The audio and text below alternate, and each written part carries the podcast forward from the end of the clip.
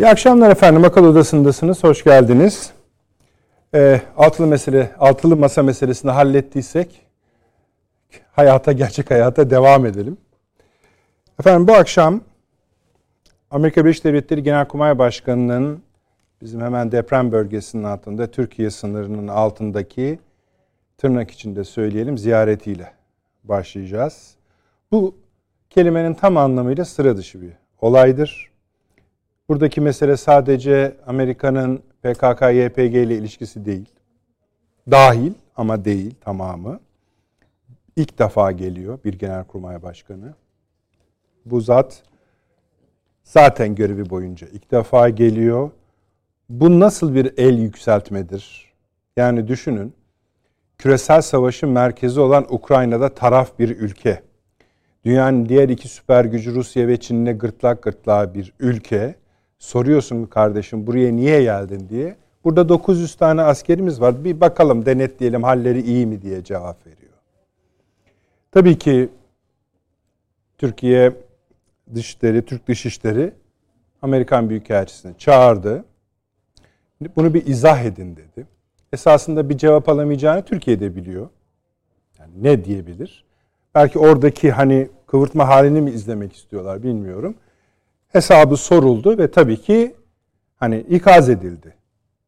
Ama bunun sadece Türk-Amerikan ilişkileri ya da işte Amerika Birleşik Devletleri'nin terör örgütüyle ilişkisi üzerinden değerlendirmek az kalır. O dahil tabii ki de rahatsızız bundan. Tabii ki de buraya yapılan yardımların vesairenin her şeyin farkındayız. Ama gelip başka bir şey. Bu ziyaretten önce Genelkurmay Başkanı Miley Tel Aviv'deydi. Ondan önce Kahire'deydi. Bu basamakları tam, tamamladı. Orada İsrail'de İsrail Savunma Bakanı ile görüştü, İsrail Dışişleri Bakanı ile görüştü. İran konusunu konuştuklarını açıkça söyledi. Sonra buraya geldi. O buraya gelip giderken Savunma Bakanı İsrail'e geldi ve bir Orta Doğu turu başlattı. O da Ürdün'e gitti, İsrail'e gitti. Mesela bugün son günü ziyaretinin, Orta Doğu ziyaretinin Bağdat'taydı. Irak'ın 20. yılın, yılını kutladı. 20. yıl dedi Amerika'nın Irak'ı işgalinin 20. yılı. Sanki çok her şey düzelmiş, Irak'ta her şey iyiymiş. İnsanlar öl, milyonlarca insan ölmemiş gibi ilişkilerimizi daha da geliştireceğiz dedi. Ve o da aynı konuşmaları yaptı İsrail'deki ziyaret sırasında. Bu İran meselesinde mutabıkız vesaire vesaire. Yani bir Genelkurmay Başkanı'nın, Amerikan Genelkurmay Başkanı'nın sınırımıza gelişiyle başlayacağız. İsrail'i bunu ucuna ekleyeceğiz. İran'ı daha büyük büyük bir uç olarak ekleyeceğiz. Çünkü orada da başka olaylar var. İsrail'de bambaşka olaylar var. Geçen hafta anımsatmak adına söyleyeyim efendim. Eski İsrail askeri istihbarat başkanı çıkıp demişti ki iç savaş yaşayabilir İsrail. Bu hafta da şunu ekliyoruz. Ee, İsrail Genelkurmay Başkanı İsrail hükümetini neredeyse tehdit etti. Dedi ki bu iş iyiye gitmiyor. Bakın bu bazı pilotlar milotlar göreve gitmemeye başladılar. Protestolara katılmaya başladılar. Ve İsrail gazetelerine bu darbe tehdidi olarak yansıdı. Yani her konakladığımız yerde de ayrı ayrı dosyalar açılacak bu akşam. Tabii şunlara da değineceğiz. Bir Fransa'nın Afrika'dan atılması, düzeltiyorum, kovulması meselesi var. Herhalde Macron Fransa tarihine ve Avrupa tarihine e, en kötü karneli devlet başkanı, devlet başkanı mirası bırakacak. Afrika'yı kaybeden bir e, Fransa'dan, Paris'ten bahsediyoruz. Orada da bir konaklamamız olacak. Bugün çok ciddi e, gösteriler vardı Paris'te. Büyük bir grevi başladı e, ve bu grev her yere de yayılıyor. Mesela akaryakıt istasyonları benzin vermemeye başladılar. Düşünün ki e, Fransa basını bunun haritalarını yayınlıyor. Şu akaryakıt istasyonunda verilmiyor, bu akaryakıt istasyonunda veriliyor diye. Bir başka konumuz bu. Milli Teşkilatı 2022 faaliyet raporunu açıkladı efendim. Vaktimiz kalacak inşallah. Ona değiniriz. Ukrayna'ya bir göz atmamız gerekiyor. Orada bazı tarihlerin çakışmasından bahsediyorlar. Mart'ta olacak.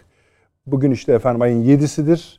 Önümüzdeki 23 gün içinde olacak bazı e, gelişmeler var. Sadece Ukrayna'da değil, bizimle de Karadeniz'de de Hazar'la da vesaire vesaire. Zengezur'a biraz göz atacağız. Kalırsa zamanımız Pasifik'e de bakmak istiyoruz ama tabii bizim için en el yakıcı konular başta bahsettiğim maddeler. Sayın Avni Özgür yeni Birlik Gazetesi yazarı. Abi hoş geldin, iyi hoş akşamlar. Bulduk. Profesör Doktor Seman Seyfi'nin hocam İstanbul Ticaret Üniversitesi öğretim üyesi. Hocam şeref verdiniz. İyi akşamlar. Profesör Doktor Hasan Köni İstanbul Kültür Üniversitesi öğretim üyesi. Kıymetli hocam şeref verdiniz. Hoş geldiniz. İyi akşamlar. Teşekkür ederim. Avni Bey buyurunuz. Evet. E, siz de ifade ettiniz. Bu Amerikan Genelkurmay Başkanı'nın Orta Doğu ziyareti. Ve tabii hududumuzda yaptığı ziyaret. Ee, aynı şekilde bunun yanına e, Amerikan Savunma Bakanlığı'nın da Bağdat'a yaptığı ziyaret. Evet. İsrail'e de gitti. Evet, İsrail'e de gittiler. Zaten yani bir şey yani, pişiyordu ama ne pişiyor? Evet. Ee, hepsinin ortak şeyi niçin buradasınız sorusunun cevabı işitle mücadele. Bu nasıl bir işitmiş ki? Ya herkes biliyor Amerika'nın bunu şey yaptığını hala neyse. Yani nasıl nemenen bir örgütmüş ki bu işit. Koskoca Amerika 10 senedir bu işitle mücadele ediyor. Orada burada şeyleri var. Yanına Irak'ı alarak mücadele ediyor. Hatta İran'ı da bir ara yanına alarak IŞİD'le mücadele. Niçin Irak'tasınız? IŞİD'le mücadele ediyoruz efendim diyorlar. Ya. Ama o arada tabii bakıyorsunuz İsrail Halep'i bombalıyor tekrar. Asker havalanını bombaladılar biliyorsunuz.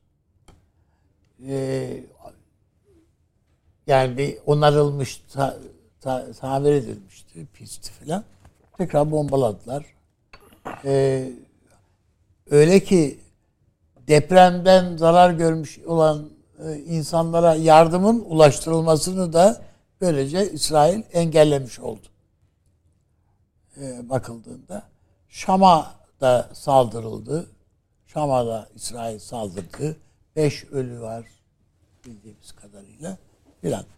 Bu arada İsrail'in saldırıları devam ediyor. Yani. Bunu İran'a laf çarpmak için mi söylüyorsunuz? Ha? Çünkü biliyorsunuz geçen hafta bir anlaşma imzalamıştı Şam'la Tahran. Tabii tabii tabii tabii. O evet. füzeler e, bugün itibariyle yerleştirilmiş. Yerleştirildi. Evet, dört evet. batarya İran evet. savunma füzeleri. Hava savunma. Yani baktığınızda yani İran'ın da burada şeyleri yok. Ee, vururuz diyor İsrail yani hiç gözünün yaşına bakmayız. Ee, daha da ötesi Netanyahu'nun e, atom enerjisi e, komisyonu başkanının e, ya bu savunma amaçlı falan diye bir şey olamaz yani falan deyince e, Netanyahu'nun demeci var. Ne yani kendimizi savunmayacak mıyız? diye. Savunacaksın da yani atom bombasıyla savunmak diye bir şey olabilir mi? Dediklerinde Elimizde ne varsa onunla diyor. Yani böyle bir şeylik var. Küstahlık var. E, üst perdeden alış var falan filan. Ve o arada tabi bu aşırılar İsrail'deki aşırılar e, şeye e, işgallerine devam ediyorlar biliyorsunuz. Yerleşim yerlerine. Ee, yani bunun meşru müdafaa diye bir de e, sağa sola e, açıklamalar yaptıklarını falan da biliyoruz. Bakıldığında bu Amerika ne arıyor şimdi burada? Bizim için Tam şu buna anda. giriş yaparken sadece şunu sorayım. Bir Evet. tartışma var. Efendim PKK, YPG ile görüştü mü, görüşmedi mi? Evet. Çünkü çok sınırlı bir alana fotoğraf vermişler. Kareler belli. Evet. Ben burada söyleyeyim efendim. Görüştüler. ABD Genelkurmay Başkanı gibi Amerikan ordusunun bir numarası adam PKK, YPG ile görüştü.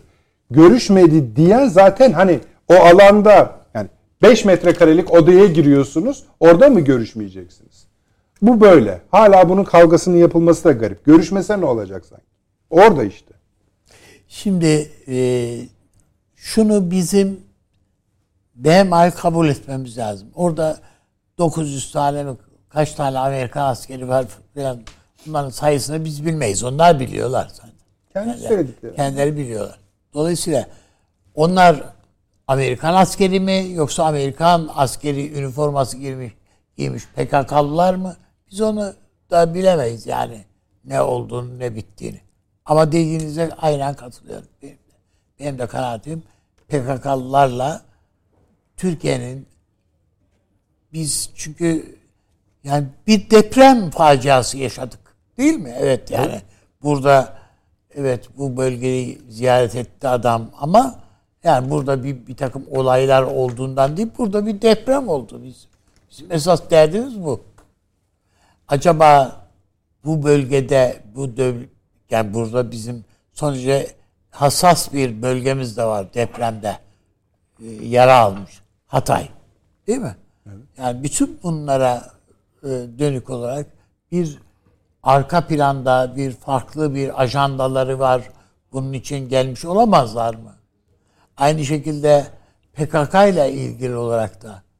Çünkü PKK artık e, Türkiye'ye dönük olarak o terör faaliyetlerinin şunların bunlarından öte bir siyasi hamlenin hazır planın hazırlığı içerisinde Suriye'deki.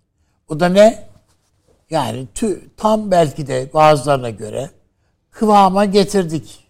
Yani hani kulak memesi kıya- kıvamına geldi Türkiye. Arkadaş burada çok rahat bir şeyleri ilan edebiliriz. Bağımsızlık, işte otonomi, şu bu her ne haliyse edebiliriz ve e, Amerika bunun arkasında duracak. Böyle bir hazırlık, böyle bir plan olamaz mı? Olabilir. Bunun emareleri yok mu, işaretleri yok mu? Var. Yani yerle bir olmuş bir Güneydoğu Anadolu. Sadece Yani Hatay'la söz zamanlamanın deprem boyutuyla ilgili deprem boyutuyla da ilgili olarak tabii tabii. söylüyorum. Buyurunuz.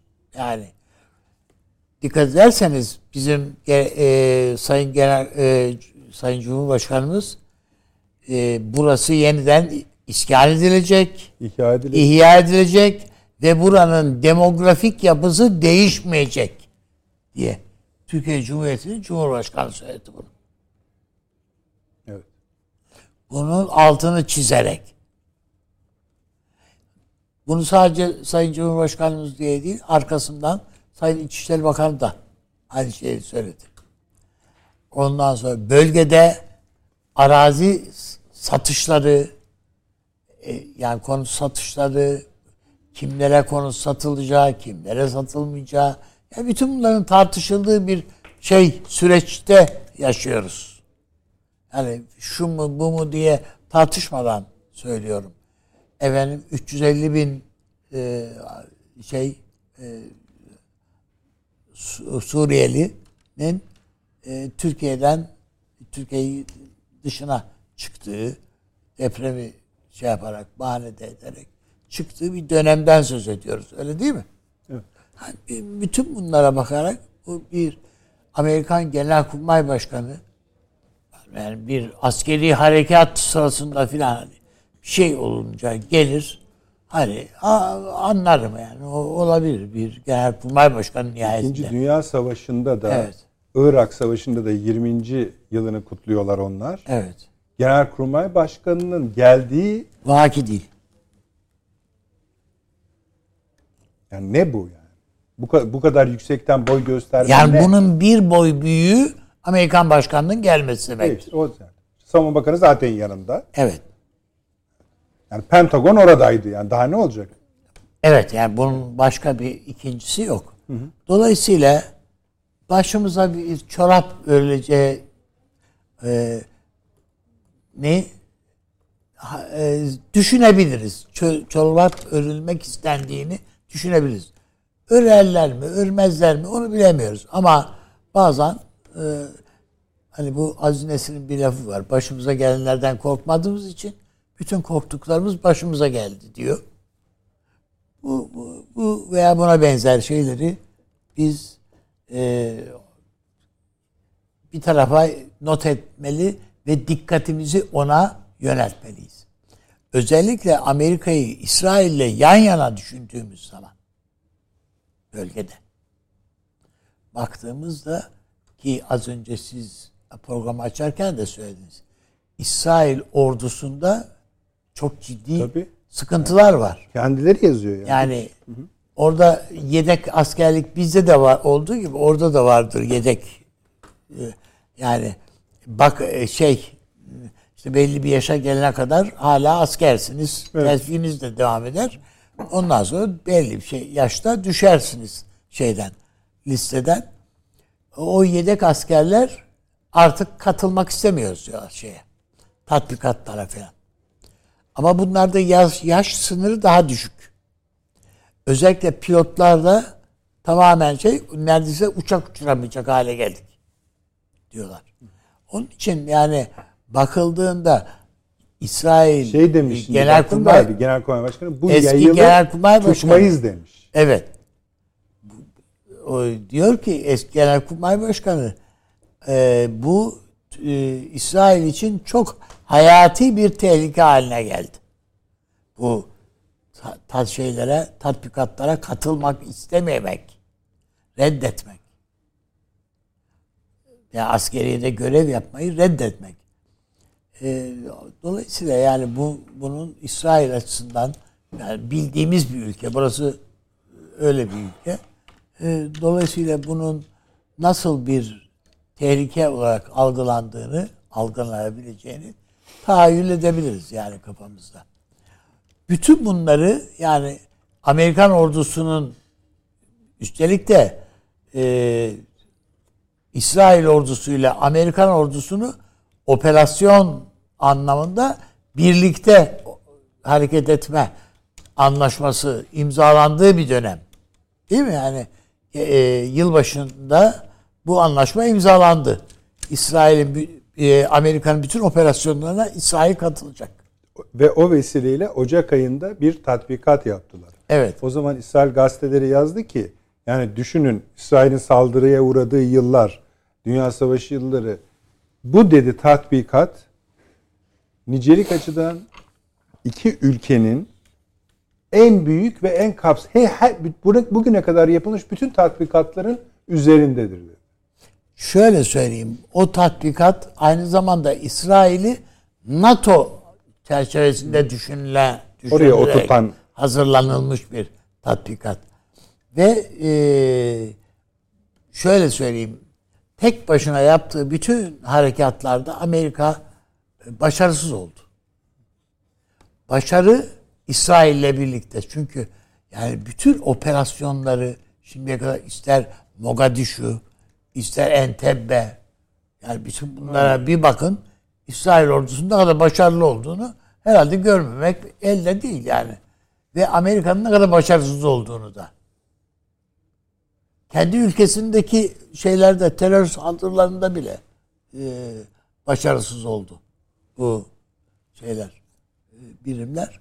Onun için bakıldığında başa şeyin o gerilla hareketleri. Çünkü bu bir gerilla o şeyi İsrail'in yapısı. Ee, Bey. orada Ee, öyle bir destek aldılar yani. bir başka ajandayı ben bunu PKK'yı biraz da bunlar yetiştiriyor biliyorsunuz şimdi. İsrailler yani. Evet. Mossad. Bir başka ajanda sanki daha çok yapraklıymış gibi. Yani sadece Suriye Türkiye meselesi yokmuş gibi. Yani bu kadar büyük adımlar yani mesela Amerika Türkiye Suriye normalleşmesinden rahatsız mı? Rahatsız. Tabii. Tamam. Açıkça da söylüyor mu? Söylüyor. Evet, doğru. Kimseye tavsiye etmiyoruz da diyor mu? Diyor. Evet. Peki. İsrail de rahatsız mı bundan? Rahatsız. İkisi hep birlikte İran'dan rahatsızlar mı? Rahatsızlar. E şimdi ama bu kadar ülkenin bir araya gelmesi yani seyahat için söylüyorum. Bu bize daha bölgesel bir arka ajanda konusunda şüphelenmemiz. Elbette. Yani şimdi biz tabii bunları kenarlı köşe bakmıyor. Yani düşünebiliyor musunuz? 5000 İranlı genç kız yemekten zehirlendi. Evet ya. İki, 2000 a- son 100 günde Ve bunun soruşturmasında tutuklananlar var. Bunun öyle basit bir olay İran olmadığını evet, bağlarken ve İran'ı buraya hatta diyor deniyor ki yani İran'daki bir takım saldırıların arkasında rol oynayan insanlar burada da rol oynadılar. Doğrudan doğru rejime saldırı diye bakıyor İran. Sisteme. Bir de teknik bir şey soracağım. Evet. Ee, buna devam edeceğiz. Bu şey bir konu çünkü. Çetrefilli bir konu. Şimdi mesela dışişleri çağırıyor. Hasan hocama da soracağım onu. Şimdi biz burada rol paylaşımı yapsak, oynasak çok garip. 30 saniye falan sürer herhalde bizim konuşmamız. Şimdi mesela Amerikan Elçisi'ne diyor ki Amerika Genelkurmay Başkanı buraya geldi. Suriye'nin kuzeydoğusunda şu şu şunlarla görüştü. Tabii ki Türk İstihbarat Teşkilatı, Dışişleri İstihbarat çok daha fazlasını biliyor. Bunun bir izah edin bize diyor. Ne yapıyor genel herhalde öyle diyor değil mi? Evet. Abi. Mesela ne diyor Amerikan şey, O yani tamam bir Elçisi. işte dediğiniz gibidir. Yani nezaketen biz soru sorarız. Onlar da nezaketen efendim işte e, 900 tane askerimiz var. Durumları nasıldır? Memnun mular? Yemekleri Buralar- var mı? Yemekleri var mı? Efendim burada işte depremden dolayı bir şey tedirginlik yaşıyorlar mı? Biz onları sormaya geldik. Bunu esasında bir yüzbaşı göndersen onu da, o da öğrenir zaten bunları. yani tabii Ha, ama Genelkurmay Başkanı diyorsun. Adam evet diyor yani en üst düzeyde bunu şey yapmak istedik. Ne diyeceksin?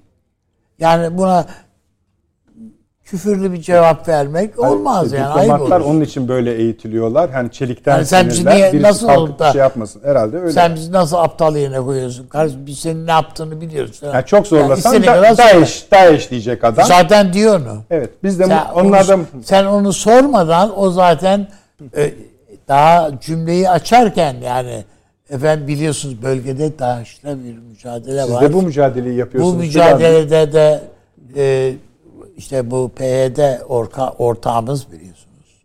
Bu da var. Yani sizin söyleyeceğiniz her şeyi o önceden hazırlamış zaten. Uluslararası ilişkiler e, bölümüne pişkinlik diye ayrı bir ders konulmalı mı? Onu en iyi hocalarımız bilir Peki. herhalde. Yani inanılmaz çünkü hani ne cevap mesela şunu da diyebilir Türk diplomatlar. Daesh diyorsunuz ama onu da siz herhalde o safhaya gelmiyor değil mi? Yani o tartışmaya gelmiyor. Evet. Yani şöyle oluyor. Türkiye diyor ki ne yaptığınızı biliyoruz. Yani davranışta ne yaptığınızı izliyoruz. Farkındayız. Onlar da evet ama işte Genelkurmay Başkanımız oraya işte gitti 9 kişiyi teftiş etti diyor ve bö- böylece durum anlaşılmış oldu. Herkes birbirini biliyor aslında ne yaptı. Peki. Evet esasında bu. Süleyman Hocam buyurunuz. Buyurun. Siz memnun musunuz? Ben tabii Genelkurmay bunu Başkanı'nın ziyaretinden. ben bunu tabii açık bir meydan okuma olarak görüyorum. Yani Amerika'nın Türkiye'nin biletini nasıl kesmiş olduğunu gösteriyor. Bu kadar çünkü fütursuz. Bu kadar yani Türkiye'yi yok sayan diyemeyeceğim. Bir de hani elbette yok saymıyorlar. Biliyorlar neyin nerede olduğunu da e, böyle Yani hakaret gibi diyeceksiniz diye mi? E. Biraz o yani. Tabii bu, bu basmaya. Yani benim gözümde senin bir değerin yok. Ya orada koca incirlik varmış. Türkiye şu kadar çent senedir bilmem NATO üyesiymiş. Ee, Kore'de yılmaz bir şekilde savaşmış. Ee, her operasyonunda NATO'nun yer almış. Falan hiç hiç yani umurunda değil yani. Ya Bu ziyaret ey Türkiye sen benim umurumda değilsin demekle başlayan bakın bununla bitmiyor ama. Bu alt sınır. Üstüne koyuyor. Üstüne koyduğu şey de şu ben seninle uğraşacağım. Seni cezalandıracağım. Çünkü aynı süreçler bunların ilişkisini kurmamız lazım. Amerikan Hazine Başkanı da bir açıklama yaptı. Dedi ki Türkiye'yi bundan sonra daha sıkı takip edeceğiz. Niye? Çünkü Rusya'ya uygulanan ambargo, yasak, yaptırım her neyse yani. Bunlara uymuyor. Ya kardeşim bunlara en başta sen uymuyorsun. Yani Amerika'nın Rusya'dan ithal ettiği petrol miktarı artıyor yaptırımlar sırasında. Avrupa Birliği de değil mi? Avrupa Birliği deliyor, Hollanda deliyor, Avusturya deliyor, İtalya deliyor, Yunanistan Rus petrolünü taşıyan tanker filoları kuruyor. O yüzden çok fotoğraflı sevdiği... fotoğraflı canım. Tabii. Yani, yani, yani tabii tabii tabii. tabii. Yani, Amerika bir şey yaparken göstere göstere yapar. Ayıp olmaz. Yani ha, yani bilmiyordum, görmedim diyemezsin yani. Şimdi tabii bu çok önemli bir şey. Yani e, bence e, yani hep hem Hazine Bakanı'nın o hanımefendinin tehdidi hem bu ziyaret Türkiye'yi bir kabın içine koyup ısıtıyorlar. Ama Türkiye kabın içindeki kurbağa olmamalı. Çünkü hı hı. Kurbağayı birden atarsanız sen sıcak suya sıçra. Ref sıçra ama böyle alıştıra alıştıra e, tedrici olarak harareti arttırarak falan. Şimdi artık o sürecin içindeyiz yalnız. Onu söyleyeyim. Birden çok sert bir dışlamayla sert bir daha ileri bir hareketle karşılaşabiliriz. A, isim adını koyabilir misiniz? Ee, Yunanistan Mesela ne olur? Bekliyor Yunanistan üzerinden bekliyorum. Yani Yunanistan'ın artık çok ciddi manada bu 12 mil meselesini bugün olmazsa ne zaman fırsatçılığı üzerinden hayata geçireceği kanaatindeyim. Bu da savaş demektir. Sonrası sonrası çok karışık. Ya kafamda belli senaryolar uçuşuyor ama hepsinin aşağı yukarı söylediği Türkiye'yi sistem dışına atmak. Yani Türkiye'ye bir santrifüjal baskı yüklemek. Ya şöyle beklemeyelim işte sizin ekonominizle oynarız falan filan bunları geçtik yani. Başka noktalara geliyor bu iş. Çok kısa bir süre önce biliyorsunuz Dede Ağaç'ta Yunanistan Amerika Birleşik Devletleri ve İsrail tatbikat, tatbikat yaptı. Şimdi erbabı işin tabii ben askeriyeden anlamam yani ama yani işte önemsediğim fikirlerine, değerlendirmelerine saygı duyduğum bir takım çevreler, bu işlerden anlayan çevreler bu tatbikatın mahiyeti hakkında şunu söylüyorlar. Şehir savaşları. Nerede yapıyorsun sen şehir savaşını? ancak bir işgal ile ilgilidir yani. Yani Bulgaristan'ı mı işgal edeceksiniz? Affedersiniz. Makedonya'yı mı? E, Romanya'yı mı? E yoksa Ukrayna'ya mı dalacaksınız? Yani orada da gene şehir savaşı nerede? Şeyde Bahmut'ta falan yapacaklar herhalde. Veya Rusya'ya mı saldırıp Moskova'da şehir savaşı yapacaksınız? Akıl alacak gibi bir şey değil. Yani Türkiye'nin başına bir çorap örülmekte olduğunu artık herkes bir görsün. Yani şimdi deprem merkezi konumuz. Yani bu bir kere birinci gündem maddesi. Ama ikinci gündem maddesi bilmem ka- ne, kaçlı masa olamaz. Budur yani. Budur. Bence şimdi biraz rahat olun yani çünkü evet. 7 tane Cumhurbaşkanı yardımcısı olacak. E, Onlar tamam, bunda eyvallah. Yani o bilelim ama mesela bunlar da yani itiş kakışlarından bir fırsat bulsunlar da söylesinler. Yani Türkiye'nin işte bu problemler üzerinden nedir yani ne yapacaklar yani? Bilmiyoruz Bunlar ki ya seçim geliyor işte. Beklemeyin. Seçim ama geldi olmaz zaten. bu. Ya hala isimler kavgası ben bunu anlamıyorum yani.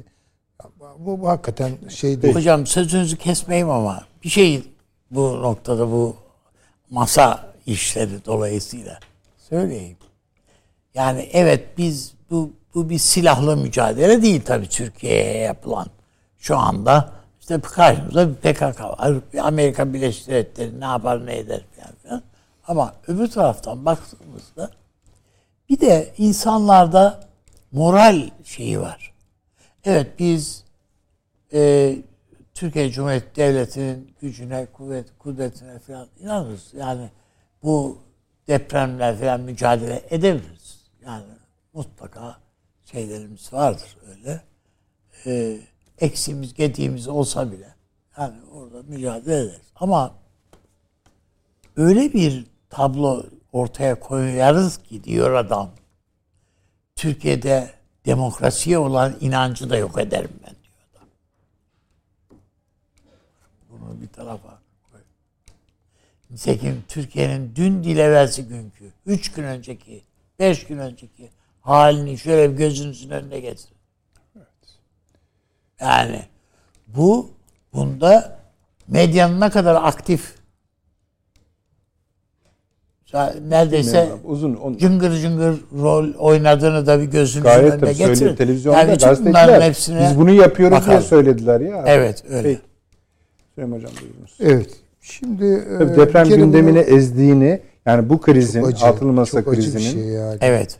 Çok, çok en acı bir büyük şey. günahının en büyük günahının deprem gündemini ezdiğini not edelim. Yani diğer Ama her bu- şey bir tarafa siyasi çekişmeler Evet. falan Hadi onlar kendi aralarında yaparlar ama medya bu konuda çok kötü bir sınav verdi. çok Evet. kötü sınav verdi. Evet, Çok ayıp ettiler yani. Ne Bütün gazeteciler ayıp ettiler. Şey Ne deseniz ya? haklısınız. Birden sanki hiçbir şey olmamış gibi oldu. Tabii. Yani yokmuş gibi de Ve deprem. duygulanımlarını da ona göre yaşadılar. evet. Destekledikleri Şimdi bundan kimse sonra her şeyin dibacesi gibi düşünmek lazım deprem. Böyle bir felaketi yaşayan 10 vilayeti neredeyse bazıları neredeyse tamamen bazıları yarı yarıya haritadan silinecek milyonlarca insanı bir anda evinden yurdundan eden bir büyük felaketi yaşamış durumdayız. Evet. Bu felaketin üzerinden uluslararası ilişkileri de konuşmak, devletler arası ilişkileri, bölgesel her şeye biraz oradan, orayı unutmadan bakmak zorundayız. Yoksa öyle olursa zaten bu kadar da balık hafızalı idare edilemez yani. o vakuma kapılmayalım biz Ee, hocam. Kavuşma, kapılmayalım. Evet sadece bir antiparantez olarak söyleyeyim. Yani iş büyüyor ben onu söyleyeyim. Yani bu beni son derecede üzüyor. Ee, ne diyeyim endişelendiriyor. Tabii ki hani sonuçta madem öyle işte böyle diye de bir karşılığı olur her şeyin de. Yani onu bilemem. Herhalde kurumlarımız, e, büyüklerimiz düşünüyordur. Bunu yani Milli Güvenlik Kurulu diye bir kurul varsa herhalde hepimizden daha e, hassas ölçümlerle, haberlerle, e, istihbar edilen şeylerle bütün bunların farkındadır. İşte o normalleşme diye söylenen şeyin neyin ne olduğunu Evet. tahlil etmeleri lazım. Şimdi bu Amerikan e, e, Genelkurmay Başkanı e, sözde mareşal mi diyorlar, general mi diyorlar? Bir General, var. orgeneral. Dört yıldızlı Ha, orgeneral. yani e, onu e, onunla görüştü. E, o zat ise zaten Amerikan kontrolündeki bir bölgede yaşıyor. Yani yani kendi adamına yani Şey söylüyorsunuz. Our boy. Anladım. Yani bizim çocuk. Onunla görüştüler. Dolayısıyla orada çok rahat. Şunu da söylemiş oldu Amerika. Bir, Türkiye senin hesabın var yani. Ee, onu göreceğim. Bunu bil. Çünkü sen Rusya ile İran'la Suriye üzerinde beni dışarıda bırakarak bir iş kotarmaya kalkışıyorsun. Sana bunu yaptırmayacağım. Üstelik bu sadece CENTCOM meselesi değil, aynı zamanda Pentagon meselesi. Pentagon. Çünkü evet bravo doğru söylediniz. Ben doğrusu o masadan çok bir şey beklemedim. Burada söyledim yani ayrı bir şey ama vaziyet almak itibariyle Türkiye yatırımı nereye yapıyor? Amerika'ya artık laf anlatamıyoruz biz o konuda. O zaman milli güvenlik e, noktayı nazarından kimlerle çalışırım? İşte İran olur mu? Acaba Esad'la oturulur, konuşulur mu? Ki ben bunlara hep şart düşüyorum. Bakın bunu da söyleyeyim. Ama bu pozisyon Amerika Birleşik Devletleri'nin gözünde Türkiye'yi e, nasıl söyleyeyim onu daha da e, daha doğrusu Amerika Birleşik Devletleri'nin Türkiye'ye bakışını alevlendirecek olan bir gelişme. Daesh, Maeş. Geçiniz onları canım. Ne o ya? Şunu diyor. Buranın Kendileri söylerken hakimi. Benim, benim, ben olmadan burada hiçbir şey olmaz. Bakın Hatta siz sonra beni uyardınız. Geçen programda ben demişim ki Amerika'nın orada 100 bin kişilik ordusu var. Tabii haklı olarak bir takım izleyiciler de demişler ki nereden 100, 900 askeri var. Nerede? Ha? O 100 bin kişilik kastedilen ordu, başka. kastedilen ordu başka bir ordu. Eğitip donattığı. Gayet. Hani bizde yapıyordu ya bir ara. Eğitiyorlar, donatıyorlar. Bunu Türkiye'ye karşı kullanacaklar. Çok açık. Ve bu işin içinde İsrail de var. Hani yumuşamaya çalıştığımız İsrail de var bu işin içinde. Bakın bu denklemden tuhaf bir şekilde savrulan dışarı çıkan iki güç var. Biri Birleşik Arap Emirlikleri, öbürü Suudi Arabistan. Şimdi Türkiye'nin şu an döviz birikimlerinde tabii çok ciddi krizler yaşıyoruz. Yani bu Evet. e, malumu ilam etmek olur. Geçenlerde bir basit gazete haberi. Suudi Arabistan 5 milyar dolar. 5 milyar dolar çıktı Türkiye'ye. Şimdi bak bu önemli bir gösterge. Nereden yani? Suudiler niye sevsinler Türkiye'yi? Çünkü işte bu uluslar daha doğrusu uluslararası ilişkiler lafını da ben çok her zaman kullanmak taraftar değilim. Devletler arası ilişkilerde öyle söyleyeceğim. Hakikaten dostluk düşmanlık falan olmuyor. Şu an Suudi Arabistan ve Birleşik Arap Emirlikleri Rusya ve Çin'le hareket ediyor. Gittikçe de daha fazla Rusya ve Çin'le hareket ediyor. Ve bu durumda İsrail'le aralarında ister istemez bir mesafe oluşuyor ve Birleşik Arap Emirlikleri gitti İsrail'i o yüzden şikayet etti. Değil mi? Birleşmiş Milletler'e Evet. şikayet etti. Olacak iş mi? Hani ne oldu küre şeyi filan ittifakı çatladı. Çünkü Çin Suudi Arabistan ve Birleşik Arap Emirlikleri ve Rusya çünkü petrol üretiminin e, sınırları konusunda asla Amerika'nın dediğini yapmıyorlar. Biden'ın biliyorsunuz Suudi Arabistan ziyareti tam bir fiyasko. Yani Suudi Arabistan telefonlarına bile çıkmıyor yani. Öyle bir noktaya geldiler. Şimdi bu adam çok sevimsiz bir adam tabii Suudi Arabistan yönetimi itibariyle. Tabii ki unutmadık Kaşıkçı cinayetidir, şudur budur falan. Ama şimdi yani iyilik ve kötülük açısından bakmıyoruz. Devletler arası ilişkilerde pozisyonlar var. Ve o pozisyonlar sizi hiç ummadığınız güçlere yakınlaştırabiliyor. Hiç ummadığınız güçlerden de uzaklaştırabiliyor. İşin cilveli kısmı, sürprizli kısmı bu. Şu an Suudi Arabistan'ın Türkiye'ye bu jestleri yapması gerekiyor kendisi için. Türkleri sevdiğinden, Türkiye'ye bayıldığından, Türkiye ile yumuşadığından falan değil. Çünkü Türkiye'yi ayakta tutmak zorunda.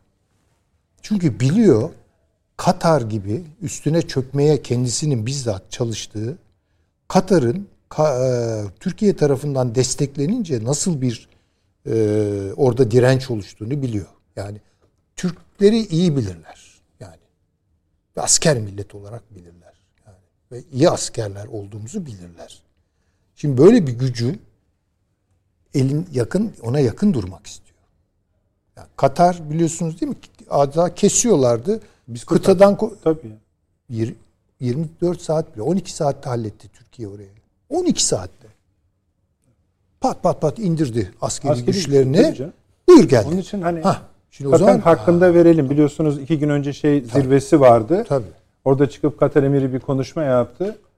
Hadi kımıldayın bakalım Evet. dedi. Türkiye için herkes Tabii tabii. bir şeyler tabii. yapacak tabii. dedi ve belki bu 5 milyar dolar belki o bilmiyorum Tabii. yani de hani zamanlaması müsait. Şimdi bu yeni Kronolojisi. şekillenen Arap milliyetçiliğinin de İsrail çıkarlarıyla her zaman bundan sonra e, örtüşmeyeceğine dair ihtimaller de beliriyor yani bunun üzerinde. Ben katılıyorum. Ürdün'ü dışarıda tutabilirim ama hala bakın bu Biden iktidara geldikten sonra Suudlar hızla Irak'a ve e, şeye e, İran'a aman falan anlaşmaya. Bakın çok ilginçtir bunlar.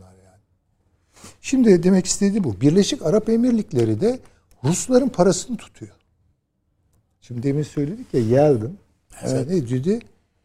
Ya dedi bu dedi Türkiye dedi uymuyor dedi. Bir de dedi Birleşik Arap Emirlikleri uymuyor dedi. Bunların üzerine gideceğiz dedi. Bakınız. Görüyor musunuz? Yani şimdi dolayısıyla burada tuhaf pozisyon yakınlıkları doğuyor. Yani Türkiye ile Suudi Arabistan ilişkileri düzelmiyor aslında. Ama aralarındaki sorunlar daha büyük sorunlarla ve aynı odaktan kaynaklanan sorunlarla karşılaştıkları için ister istemez paralele düşüyorlar. Biraz şunu diyorsunuz galiba değil mi Süleyman Hocam? Sadece Türkiye meselesi değil.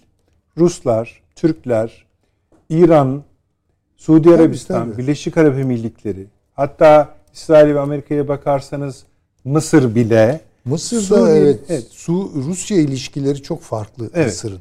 Yani o... Bu Suriye'nin durumunun ve Türkiye ile normalleşmesini biraz hızlandıran bir ortak tavır, ittifak diyemeyiz elbette ama. Valla bu o sorunların böyle bu, bu pozisyon yakınlıkları üzerinden çözülecek kanaatinde değilim ben. Çünkü iş başka yerlere gidiyor o zaman. Yani o orada bir ortak şey tutturmak e, nasıl söyleyeyim bir ortak taktik geliştirebilmek ortak hele bir strateji falan daha uzun ömürlü bayağı bir zor. Yani bunu ben söylüyorum. Yani onun için böyle hemen bundan duygusal çıkarımlar yapıp işte artık buzlar eriyor falan gibi şeyler yok. İttifaktan yani. bahsedilmiyor ama e, sizin hani diyorsunuz ya Türkiye ile ilişkisini değil ama Türkiye'yi tutmak gerektiğini şu anda düşünüyor. Tabii tabii. Aynı nedenlerle de Suriye'ye eğiliyorlar. İşte eğiliyorlar da yani orada işte aynı frekans tutturulabilir mi bilmiyorum ama en azından böyle bir niyet çıkıyor ortaya. Yani ya şu işte kendi bir halinde yapıyorlar. Uyması gerekmiyor. tabii tabii tabii. Ama yani oradan ben çok aşırı beklentilerin doğrusu yok. Ama en azından bugün Türkiye'nin Suudi Arabistan'la bir sorunu yok. Yok tabii evet. Birleşik Arap Emirlikleri ile sorunu zaten tamamen sorunları işte devreden çıkarttı ki sorunluyuz. Yani sorunluyuz. Libya'da sorunluyuz. Sorun çok sorun. Libya'dan kalan hesaplar Tabii var. bir sürü hesap, hesap. var. Onun tamam, için kolay ama. değil yani o şeylerin sorunların çözülmesi anlamında söylemiyorum. Hı. Pozisyonel yakınlaşmalar olarak söylüyorum. Ne Peki, ne işte kadar Amerika bunun... kendisini Suriye'de biraz darlanmış mı hissediyor? Tabii ki. Heh, tamam. İşte onun evet. için o, o çıkarmayı yapıyor ya. Evet, tamam. Yani. Tamam. Şimdi ha o zaman şöyle bir şey var. Şimdi bundan sonrası itibariyle e, Türkiye'nin üzerine gelme meselesi Suudi Arabistan'ın da üzerine gidecekler. Birleşik Arap Emirlikleri'nin de üzerine gidecekler. İran'ın özellikle gidecekler. Söylüyorum bunları. Ee, Türkiye burada biraz öncelikli ele alınmaya başladı. Bölgeye bir vaziyet var. Vaziyet Buraya var. Türkiye'den tabii, başlayalım tabii, mı? Tabii, tabii. Çünkü şöyle düşünüyorlar. Attıkları her adımda tek bir sonuç elde etmek üzere adım atmıyorlar. Önce şuna bakıyorlar. Anlayabildiğim kadarıyla bu adımla birlikte kaç kazanımı eş anlı elde ederim? Şimdi bir Türk-Yunan savaşının çıkması demek Ege'nin kapanması demek. Veya Adalar Denizi nasıl diyeceksiniz? Yani Boğazlar, Montreux, Rusların aşağı inmesi için tek ka- kanat. Ha, yani şimdi onu kapatmak demek. Şimdi dolayısıyla Rusya'ya da vurmuş olacaklar, Türkiye'ye de vurmuş olacaklar. Eş anlı olarak. Onun için ürküyorum bu ihtimalden. Bir de tabii Yunanlılar işte o kendi kızıl elmaları var ya Megala, İdea bilmem ne. İşte e, bugün değilse ne zaman? Çünkü Türkiye'yi bu kadar zayıf bir daha ne zaman yakalayacağız meselesi. Onun için burada bir şeyle karşılaşacağız. Bunu söyleyebilirim. Devam edeceğiz hocam. Tabii, tabii. Çünkü burada kesmemiz mümkün değil bunu. Tabii. Çünkü Amerikalılar da mesela o belki programın ikinci yarısında ele almamız gereken bir formülasyon. Onlar çünkü şöyle konuşuyorlar. Açık açık da kendi think tank kuruluşlarında, akademik metinlerinde şeye yakın olanlardan da yani hükümete yakın adamların söylediği de şu. Bakın arkadaş diyor. Beğenirsiniz, beğenmezsiniz. Burada bir şey baskısı doğuyor. Türkiye, Rusya, Azerbaycan, İran şu arkasını saymıyoruz. Buna karşı diyor bir hat gerekiyor. Hem üstte hem altta. Üst dediği Hazar, alt dediği Orta Doğu. Orta Doğu hat ikisine de basmamız gereken üçgen şudur diyorlar. Türkiye, Azerbaycan, İsrail. Söyledikleri bu. Türkiye, Azerbaycan, Can İsrail. Evet. Yazılı çizili yani hani şeyde yapmıyorlar böyle.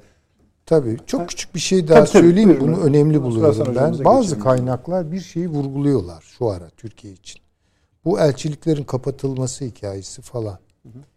Bunu biraz Türkiye'yi işte boykot etme, Türkiye'ye efendim söyleyeyim yüz çevirme gibi biraz kızdık, sinirlendik. İşte vize vermiyorlar Türklere şu bu filan. Ee, ben biraz daha ciddiye almaya başladım. Çünkü bazı kaynaklar Rusya'dan Türkiye'ye çok ciddi uyarıların gelmeye başladığını gösteriyor. En çok hangi konuda hocam? Vallahi işte bu e, Da- DAEŞ'in türevlerinden bir takım anladım. unsurların Anladım. Türkiye'de bazı numaralar çevireceğine dair dikkat edelim yani. Bakın Tabii, bunlar hep hep işte edelim. deprem, seçim, Türkiye'nin şu an içinde bulunduğu konjonktür, muhtemel tehlikeler çok katmanlı falan düşünmeyi, çok ilişki kurmayı gerektiriyor. Yani yani onun için en belirgin özelliğinden yani Amerikan Genelkurmay Başkanı normal bir hal değil. Değil işte onu Normal diyorum. bir hal değil. Tabii 9 Ama- dışişleri şey 9 sefarethanenin kapanması da normal bir Evet. şey değil. Bu edilen laflar normal Değil. diplomatik dilin dışında tehditler içeriyor. Yani Almanya çok üzerimize geliyor. kapanmasından sonraya denk geldi zaten deprem hocam.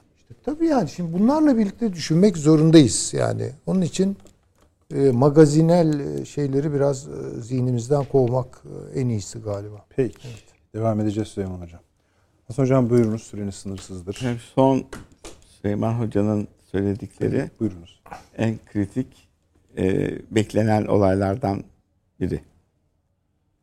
Çünkü İsrail'in bütün çabası yani onların yazılarında okuduğumuzda e, Türkiye'yi NATO içinde tutabiliriz yani destekleyebiliriz ama Türkiye'nin Hamas'la ilişkilerini kesmemiz lazım diyor. Hamas'ın bir kısmı DAEŞ. Şimdi ilk- ilginç bir olay var bu Amerikan Genelkurmay Başkanı gelişinde. Zelzeleden çok büyük yıkıma uğrayan ve çatışma gücünü nispeten kaybeden bölgede İdlib, DAEŞ'in bulunduğu bölge. Yani ÖSO'nun değil de DAEŞ'in bulunduğu bölge. Şimdi geliyor YPG bölgesine Amerikan güçleri var. Oradaki durumu e, bir kontrol ediyor. Nedir, ne kadar ne oldular falan gibilerden. E, asıl amaçlarının da ben İran'ı buradaki fonksiyonlarını kontrol etmek olduğunu düşünüyorum. Türkiye'den çok. Çünkü Türkiye'yi zaten NATO içinde kontrol ediyor. Yani ordu NATO sistematiği içinde. Bilmem ne bilmem ne sistematiği içinde. O var. Sebebi Netanyahu içerideki rejimi Amerika'ya kabul ettiremiyor. Amerikan yazılarında şöyle bir şey var. Ee, İsrail'deki bu rejim Amerika'nın ileri sürdüğü düşünce ve yapılanma sistematiğine karşı.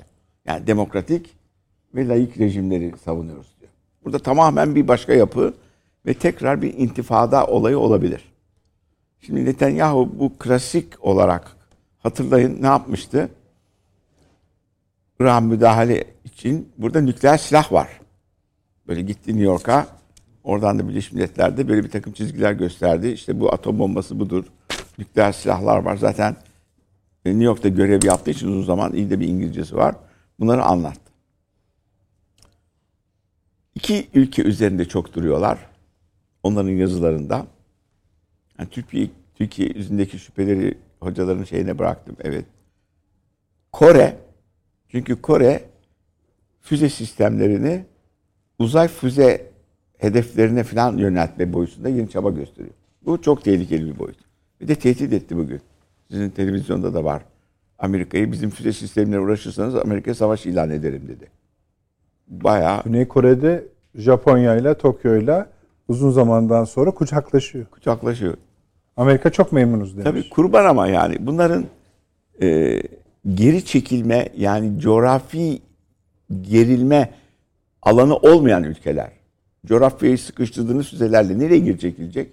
Ruslar Uralların arkasına çekilir. Bilmem kaç yüz kilometre arkada daha var. Orada yığınak yapar bekler. Hitler orduları gibi Moskova önüne kadar gelip perişan olur. Japonya'da nereye gidecek? 50 kilometre giden öbür taraftan denize düşüyor. Onlar kurbanı. Amerika'nın Çin'i çevreleme kurbanları. İkinci bir olay daha var. Gene nükleer silahları Netanyahu ileri sürüyor. Çünkü gelişmelere bakıyorsunuz. Burada nükleer silahlar oldu. Birdenbire gazete haberlerinde şöyle bir şey var.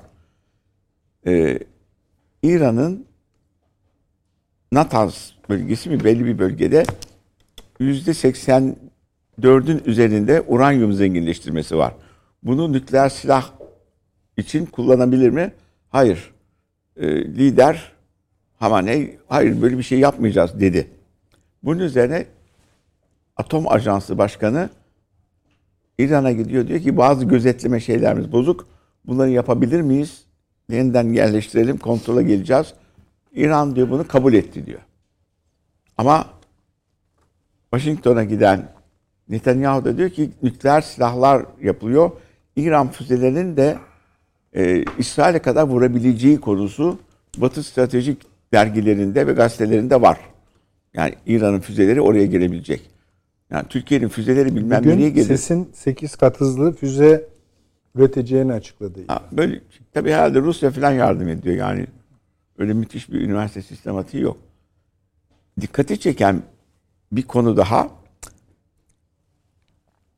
İsrail Azerbaycan'da İran'ı kontrol etme merkezi kurdurmuş. 6 sene içinde bir üstleri var. İsmini okumak zorundayım. Ee, Azov üssü mü, Avov üssü mü ne bir üsleri var. Bu askeri üs İsrail içinde. Oradan 6 sene içinde 96 uçakla Azerbaycan'a silah yığmış. Halit'in haberi. Onu da verelim aslında. Siz devam edin. Evet. Yani silah yığmış. Bu İran'ı yukarıdan kontrol edip tehdit etme durumunda. Göya Azerbaycan'a yardım ediyor. Biz de Azerbaycan'ın yanındayız ama e, PKK olayını dolaylı olarak destekleyen bölgeyi destabilize etsin diye İsrail Amerika ile birlikte. Şimdi Genelkurmay Başkanı'nın buraya gelmesi ve İsrail'le görüşme yapması, şuraya gitmesi, buraya gitmesi İsrail aniden bir savaş çıkartabilir. Çünkü Netanyahu Evet. seçimi kaybetmek üzere. Evet. İkinci bir boyut daha var. Biden seçimi kaybetmek üzere. Yani yeni gelen adayları inceliyoruz. Bunlar işte azınlıklara karşı filan ama Trump seçime giremeyecekse eğer aday oldu ama üç tane aday var. Üçü de Latin. Texas Başkanı Ted Cruz Latin. Florida Başkanı DeSantis Latin. Bir yeri daha var Louisiana o da Latin. Bir de Hintli de var. Cumhuriyetçi Başkan adayı Hintli. İngiltere'den sonra orada var. Şimdi İran ve Kuzey Kore sistemi rahatsız ediyor. Türkiye konusunda yazdıkları şu. Diyor ki Türkiye rejimi seçimlerden sonra belli bir demokratikleşme ve batıya yakınlaşma gösterecektir. Gerek bu hükümet veya gerek muhalefet. Bilmiyorum onlar şey etmiyorlar. Yani tam yok.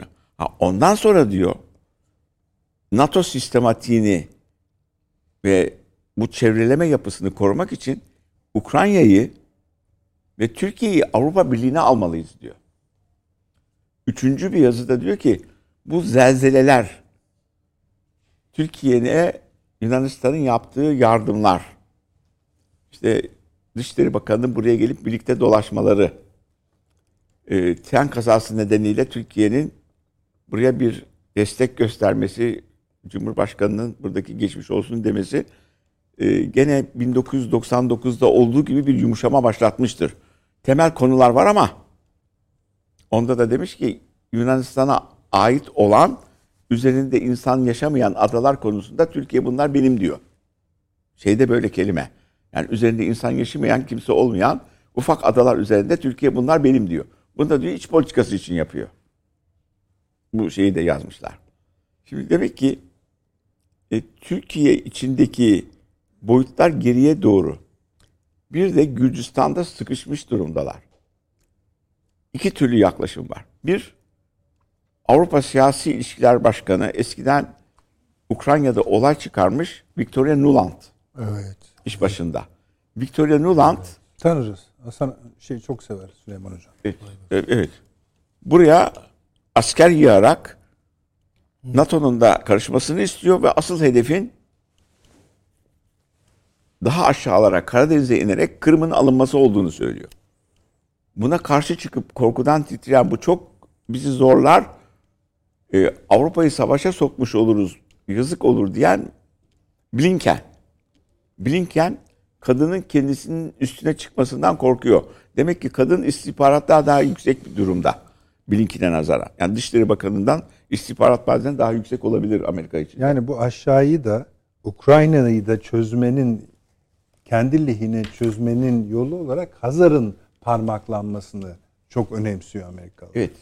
Yani o, o son söylediklerin demin vardı ya finalde. G20 zirvesinden önce Blinken biliyorsunuz 5 bölge ülkesini ziyaret etti. Ha, Türkiye Türkiye seçimden sonra bir takım e, şeylere uğrayabilir. Yani seçimden sonraki gelişmeler, yapılanmalar bilmem neler. İşte mesela şimdi Afganistan'ın e, önümüzdeki ay moratorium ilan etmesi bekleniyor. Yani ödeyemeyecek. IMF gelmesi gerekiyor. Türkiye'nin de seçim sonrası durumlarının bilmem nelerini inceliyorlar şunu falan. Fakat bir çalışma boyutuna sokmak istemiyorlar. Çünkü hem aşağıda İran'ın saldırısıyla bu bölge destabilize olacak. Demin Nedret'in söylediği gibi. Azerbaycan'ı sokuyor. Azerbaycan'ı sokunca Türkiye rahatsızlanacak. Yani olay için İran o tarafa doğru heyecanlanıp saldırı gösterirse e, Azeri Türk milliyetçiliği nedeniyle he- heyecan içindeler. Peşinden Gürcistan olaylarında da durum iyiye gitmiyor. Tabii Gürcistan parlamentosunda yaşananları gördünüz mü bilmiyorum. Evet. Birbirlerini dövdüler sen ajansın. Evet. Yani Hayır, onlar- normal meclis kavgalarına da benzemiyor alıştığımız yani. hep. Değil mi biraz? Öyleydi. Şimdi bir takım yani e, Türk e, İsraillerle Arkadaşlar falan- o görüntüler varsa o Gürcistan meclisindeki ona da bir baksanıza hızlıca. Olmazsa onlarla görüşüyoruz. Bakalım. Yani geliyor arkadaşlar yani İsrailli. Dediler ki nasıl görüyorsunuz siz? Ben tabii onların Amerikancı olduğunu düşünerek dedim ki biz dedim yanlış görüyoruz. Amerika'nın izlediği, Pentagon'un izlediği bir politikadır bu. Biden'ın seçilme almak için, Trump'tan üstün olmak için bu savaşı çıkarttırdığını, Ukrayna savaşını çıkarttırdığını. İşte efendim suçludur şöyle girdi falan diyorsunuz ama ceza hukukunda suçu işleyen bir de azmettiren diye bir adam var. Azmettiren de suçu işleyen kadar ceza alır. Bu azmettirdi açıkça. Psikolojik operasyonlar diye istihbaratta bir sürü dersler okunmuyor mu? İşte bu. Oraya geri geri geri oraya gelince ha, dediler ki biz de çok rahatsızız. Bu dediler Avrupa'yı ekonomik yapıları bilmem sistemleri bitirdi dediler. Bu dediler çok yanlış oldu. Ve dediler demokratlar çok yanlış yaptı. Kimin seçileceğini kazanıyorsunuz? Dediler cumhuriyetçiler geri geliyor. Onlar da buraya bu parayı vermek istemiyorlar. Gittikçe de artıyor. Daha önceki konuşmalarımızda olduğu gibi. Şu halde bu adamın buraya gelişi Türkiye'yi rahatsız edebilir. Niye rahatsız edebilir biliyor musunuz? Belirli bir bölgeyi kontrol eden, belli bir askeri güce sahip olan bir yapı, etnik bir yapı, ya başka bir devletin resmi makamından ziyaret edildiği zaman orası savaşan statüsüne sahip olur ve uluslararası hukukun koruması altına girer. Ondan sonra oradakileri terörist diye yakalayamazsınız. Ne diye yakalarsınız? Savaş esiri olurlar. Şimdi resmen derdi. Tabii resmen tanıyor mu? Hayır biz tanımıyoruz. Ama görüşüyorsunuz. Üstü kapalı mı tanıyorsunuz?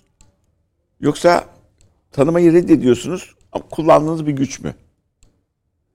Çünkü savaşan statüsü bir sonraki statü ne biliyor musunuz? Uluslararası Kurtuluş Savaşı yapan statüsü devletler hukukunda. O statüye kavuştunuz mu hem savaş yapma hem de savaş kurallarına uyma hakkınız var. Evet. Şimdi buradakiler savaş kurallarına göre mi savaşıyorlar? Kuzey Suriye'dekiler yoksa terörist gibi mi savaşıyorlar? Yani kadınlara, çocuklara 1949 Cenevre Sözleşmelerinin sözlerine uymadan mı savaşıyorlar? Onlara uyarak savaşıyorlarsa, diğer ülkeler de bunu böyle görüyorlarsa kısa dönem değil. Uzun dönemde Türkiye için çok büyük tehdit. Çünkü Savaş Irak'taki- eseri muamelesi Tabii gösteriyor. Irak'taki peşmergeyi de resmen tanıyoruz. Evet.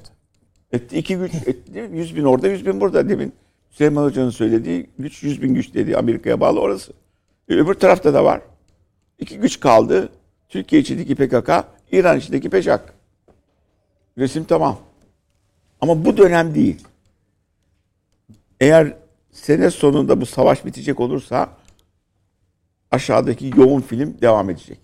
Bir de Pakistan iflas ettikten sonraki yapılanmanın ne olacağı da çok önemli orada. Pakistan çünkü Çin'e yakın. Orada başlar biliyor. Yani iç içe geçmiş karmaşık boyutlar Birleşmiş Milletler içinde Genel Kurulu'nda biliyorsunuz biz Hindistan'la birbirimize girdik. O da ayrı vaka Süleyman Hocam. biliyorsunuz. tabii, yani yeni oldu. oldu bu. Bravo. Ama hanidir zaten ortak tatbikat yapıyorlar Yunanlılarla Akdeniz'de. Yani inşallah Azerbaycan'ı İsrail numaralarıyla destek veriyorum diye 96 uçak yığmış ya. Hazırlıyor arkadaşlar o grafiği. Ya o sistematik içinde neler de Ha, gösteriyor. Türkiye'de giriyor.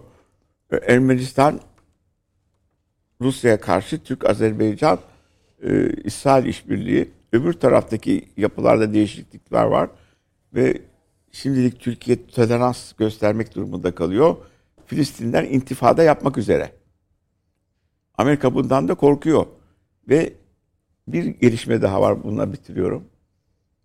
Ee, Lübnan'daki yeni lider olmaya hazır olan e, Süleyman asıllı Hristiyan lider Esad'ın dostu. Esad onunla Lübnan'ı kontrol etmiş Hristiyan gruplarıyla. Ve Araplar devamlı Lübnan'da olay yaratan Suriye derken bunun gelmesini kabul ediyor musun diye sormuşlar ziyaretlerde. Evet demiş. Hristiyan Arap orayı kontrol edebilir. Ee, Suriye'nin ona destek verecek. Bu Esad'ın durumunu güçlendiren bir olay. Bu olaydan sonra da Türkiye Esad'la Kasım ayı içinde görüşecek. Tam tarih vermiyoruz diye Ruslar söylüyor.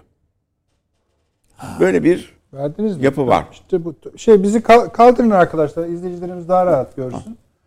Efendim bunlar e, İsrail'den Azerbaycan'a giden yok tamam ha kaldırın KJ'yi de arkadaşlar. Bakın o iki tane tepe yaptığı yer var. Bunların her ikisi de e, savaş dönemi e, Evet. Süleyman Hocam. Evet evet. Bunların hepsi de silah. Öyle hatırlıyorum. Evet? Silah. evet, 96 defa. Hani bu iyi kötü diye söylemiyoruz. Yani ilişkiyi görmek açısından Evet. söylüyoruz. Bir de şeyi İran'ı kontrol etme boyutları falan. Da bir şey yapı kurulmuş. Oradan geçip gidiyorlar falan. Şu şekilde olabiliyor.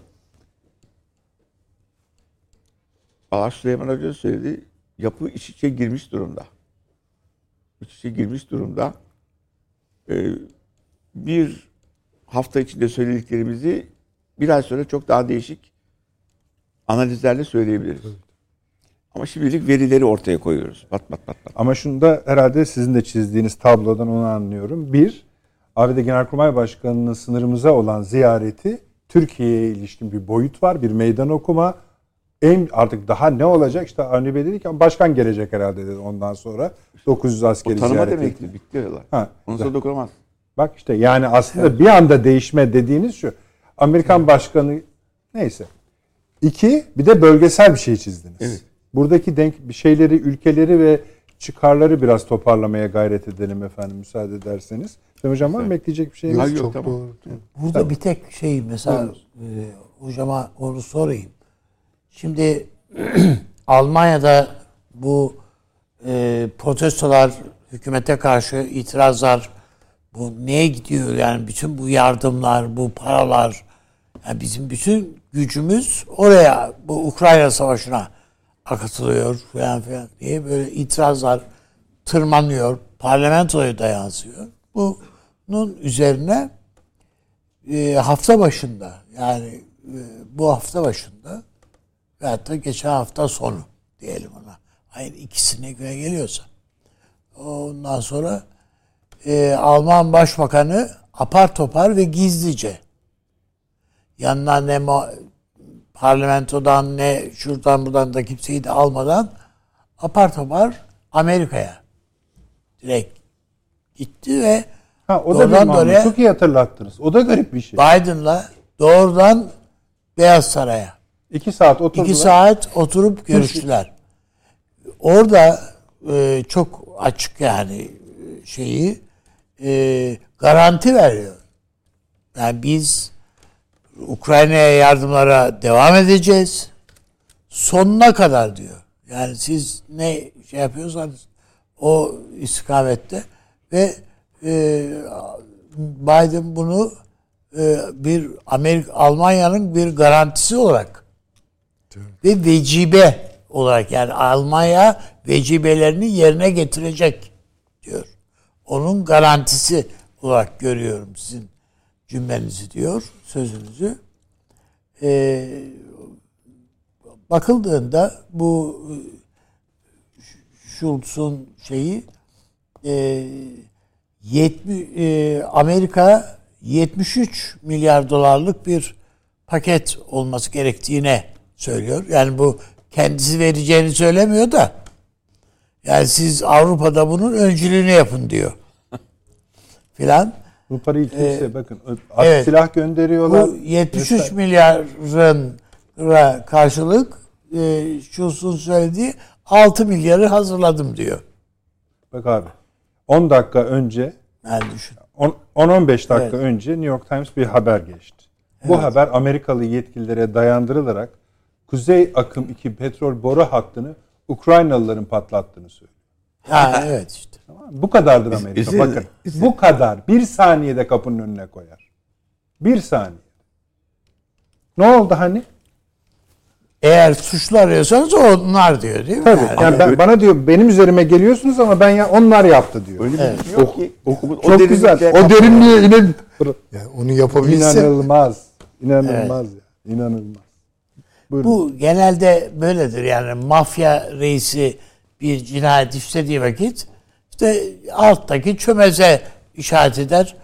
Söz dinlemiyor işte bu öl yapmıştır diyor. İşte bu da bunun gibi bir şey canım. Yani bakıldığı vakit böyle bir tablo var. Bu e, önümüzdeki dönemde Avrupa'da kapışmanın özellikle Macron'la e, tırmanacağını düşünüyorum. Macron bir hayli tedirgin. Abi de hani adam rezillik tarihine geçecekti. Artık şeyi bıraktı adam. Hani iktidarı korur muyum, koruyama. Ya- Bunlar 2025'te mi? Ne zaman bilmiyorum. Yani çok daha iyi şey yapıyoruz. Hocamlar daha iyi bileceklerdir. Yani e, Afrika'da rezil rüsva oldu Fransa ya. Yani Onu ayrı kalemden evet. konuşuruz. Bir reklam arasına gidelim arkadaşlar. Söyleyelim süreyi de. Efendim 4 dakika 28 saniye. Bu kadar kısa. Çayınızı tazeleyin lütfen. Hemen geliyoruz. Ondan sonra krema bölümüne, pastanın keklerine baktık. Şimdi krema bölümüne geçeceğiz. Hemen geliyoruz. Efendim döndük. Akıl odası devam ediyor. Bir şimdi bu Hazar konuşuyoruz. Orta Doğu bizim sınırımızı konuşuyoruz. Üçgenin diğer köşesi de Avrupa, daha doğrusu Ukrayna. İşte oraya da şeyle geçmiş olduk. Ee, Kuzey Akım 2'yi kim patlattı? Ukrayna e, derin deniz altıları ve yüksek ama ben Nijerya'dan da endişeliyim. Endişe- Yani onlar da tereddütlerim var yani. onlar da nefeslerini iyi tutar önemli diyorsunuz. bir rol oynamış olabilir yani. İnanılmazlar, inanılmaz. Ve düşün bunu New York Times bunu bütün Evet, dünyaya evet, faş ediyor şimdi. Artık yarın seyredin. Hatta bakın şöyle hemen geçeceğim fazla zamanınızı almayacağım. Bugün büyük gazetelerimizden birinin dış politika sayfasının manşeti şuydu. Yani bakın şöyle diyor. Çinliler vinçlerle dünyayı takip ediyorlar.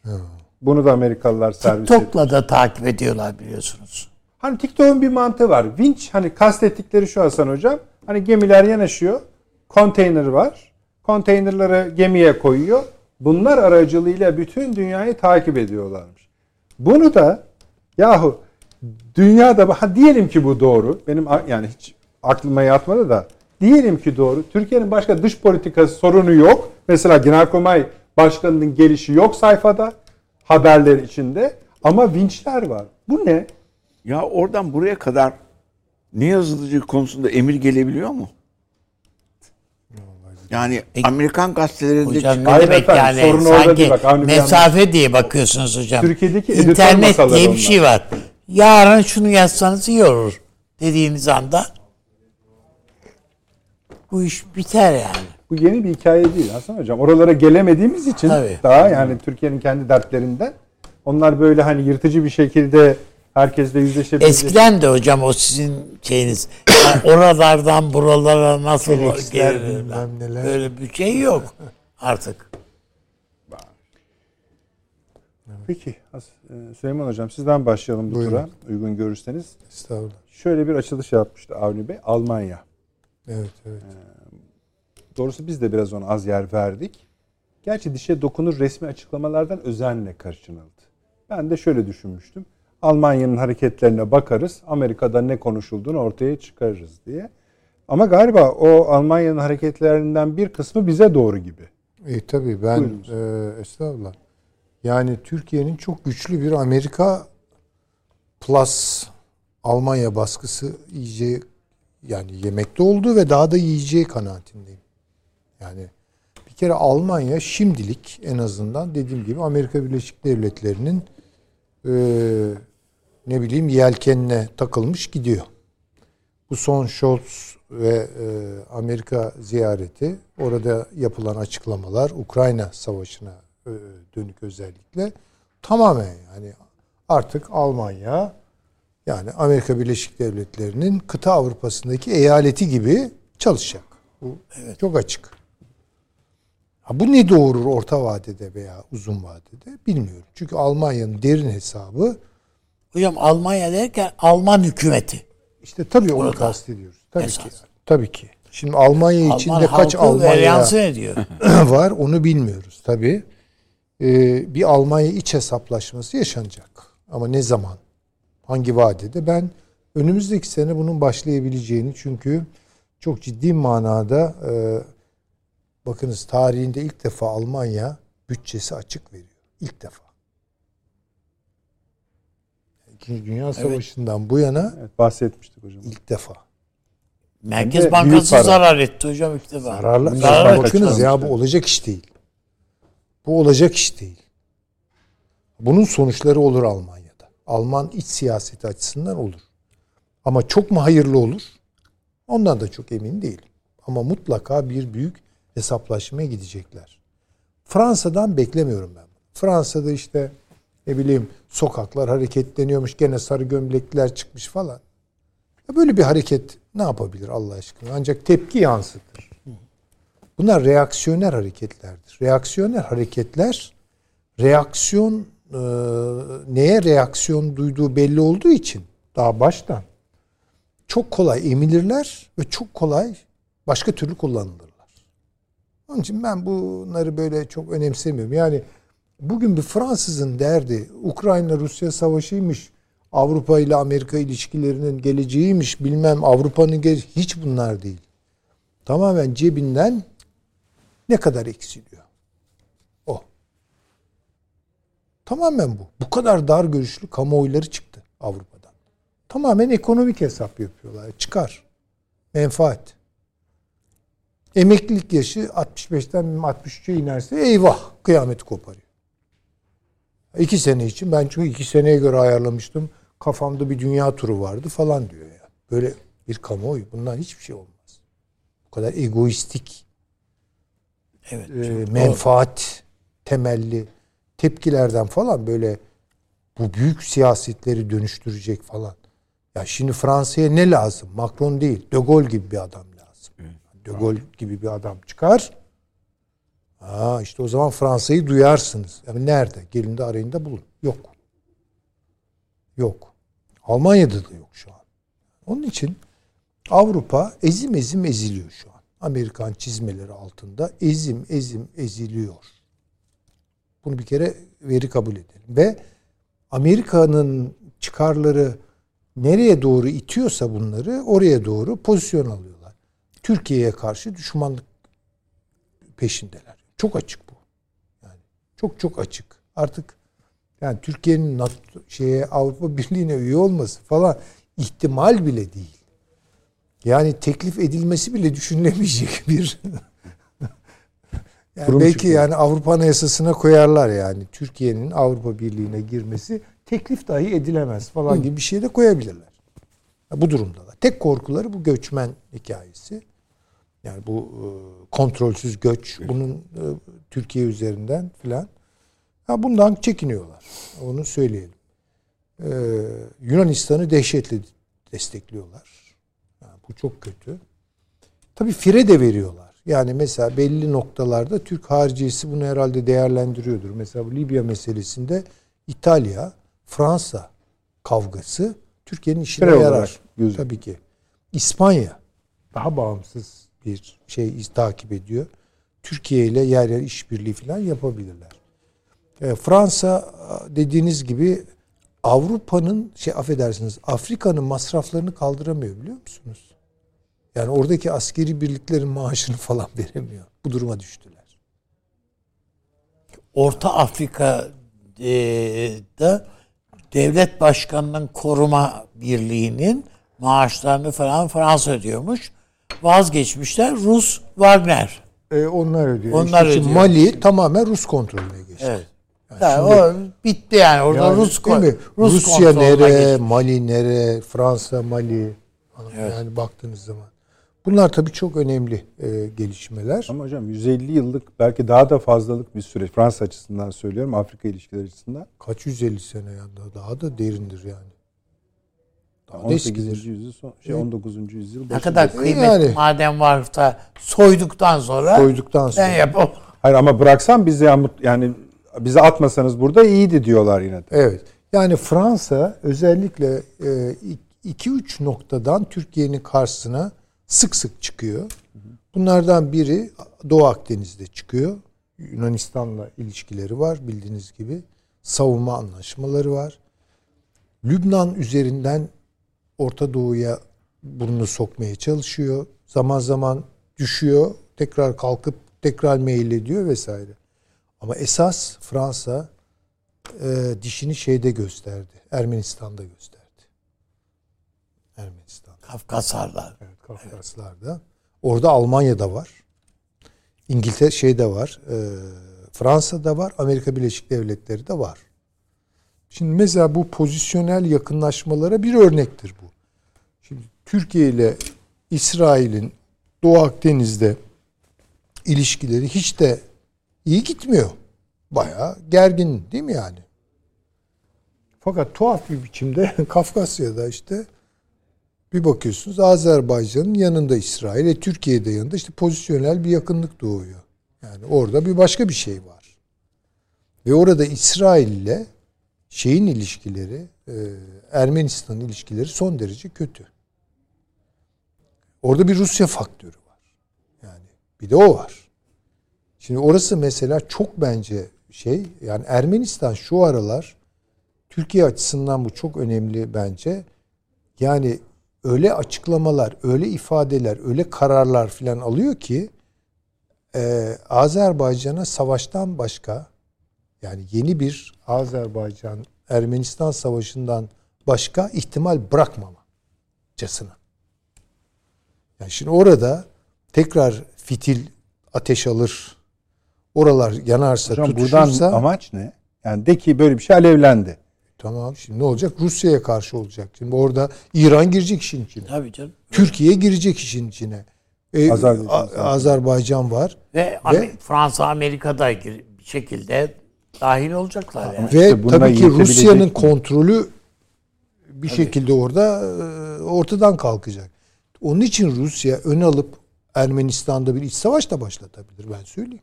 Yani bütün bunları bekleyelim. Karabağ Yani ba- çeteleriyle kara kaşımıza, kara gözümüze o Zengezur kor- koridorunu savunmuyoruz ya. tabii yani- tabii savunuyor gibi yapıyor en azından. gibi ya bu onun Yani, için yani. tabii, tabii. Yani Türkiye burada bir araya girsin diye. En kötü durumda olan Kafkaslar'da şu an Rusya. Çünkü o kadar çok farklı şey girdi ki oraya. İsrail orada. Fransa orada. Amerika orada. Almanya orada. Türkiye orada. Oo. İngiltere var hocam. Ben. İngiltere var. Tabii İngiltere var. MI6 gitti oraya Evet. yani. Şimdi dolayısıyla orası da karışabilir. Yani Türkiye'nin şu an etrafında ben bir doğuda, Kafkasya'da, iki batıda Yunanistan'la bir büyük şey bekliyorum. Yani e, inşallah yanılıyor. Parantez görüyorsun söyle. Efendim e, daha da kötü şeyler e, hissediyorum. Ve bu Mart ayı bilemiyorum. Bana biraz Mart ayında çok toplantı var. Mart ayı çok böyle şey bir ay. Yani hakikaten mali tarihler açısından, ekonomi tarihleri açısından Kapıdan baktırır diyorsun. e, öyle bir tarafı var. Yani bayağı bir üşütür. Ee, onun için inşallah yanılıyoruzdur tabii bir aklı selim ama şey sakın hani onu da hemen söyleyeyim. İşte bazı haberler siz de dile getirdiniz galiba. Yoksa hocam mı söyledi tam hatırlayamıyorum. Ee, yani böyle işte orada tren kazası olmuş da biz buradan çiçek göndermişiz. Yok, yok, Onlara onlar- bunlar bunlar aman aman. Onlar. Devletler arası ilişkiler uluslararası ilişkilere benzemez. Bakın ben size söyleyeyim. Hatta o felaketleri fırsat da sayarlar. Şey, iyileştirmeyi boş verin. Tabii ki. Ondan ben endişe ediyorum. Ondan endişe ediyorum. Ee, inşallah ona hazırlanıyoruz. Peki. Ama Türkiye önümüzdeki seçimlerden itibaren çok e, bence önemli şeylere gebe. Kendini yeni konjonktüre e, uyumlulaştırmak açısından e, tutacağı yolu doğru tespit etmek açısından o da yapılmak zorunda. Yani bunun hakkı siyaseten verilmek zorunda. Peki. İnşallah Devam edelim sonra. ve doğrusu olur. Buyurun Avni Bey. Şimdi ben e, yani bu, bu Ukrayna meselesine e, tekrar dönersek. Almanya'yı söylediniz. Buyurun. Evet. Şöyle yani önümüzdeki ayda, aydan itibaren yani bu ayın sonundan itibaren Rusya'nın tekrardan bir saldırıya Evet, Mart Mart'ın beklentilerinden biri bu Süleyman en Hocam. önemli şeylerden yok, bir tanesi tabii. bu Rusya'nın tekrardan bir hamle yapacağı. Ve hatta bunun şimdiden başladığı e, bazı Çok özür dilerim yerlerde. abi. Unutmayın diyeceğinizi. Bir, bu lafı yani Rusya'nın o beklenen harekatının Mart sonuna doğru gerçekleşir. Bunları biz söylemiyoruz efendim. Temennimiz falan da değil. Bu, bu yönde çok yazı çıkıyor. İki, Esad iki yıl aradan sonra sanırım, bir buçuk yıl aradan sonra Moskova'ya gidiyor. Mart ayı. Evet. Aynı dönemde Çin Devlet Başkanı'nın oraya gitmesi bekleniyor. Moskova'ya. Evet.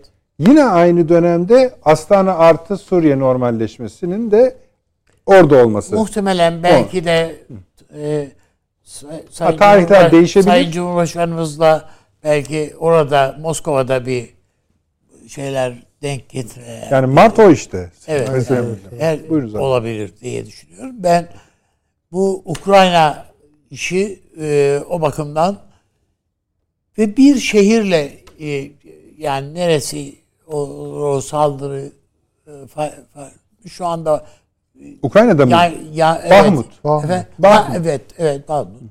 O son ins yani son ferdine kadar ölene kadar orayı e, imha edilmesine göz yumacak şey. Zelenski.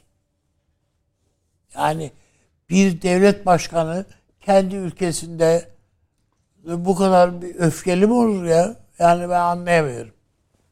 Yani son insan orada hayatını kaybedene kadar her yer bombalanacak ve orada adam gayet rahat.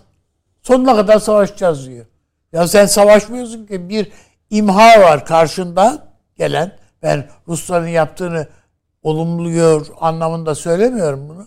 Ama bir imha hareketi var ve sen olsun ne yapalım yani sonuna kadar biz de kanımızın son dam hani vardır ya öyle kanımızın son damlasına kadar falan diye.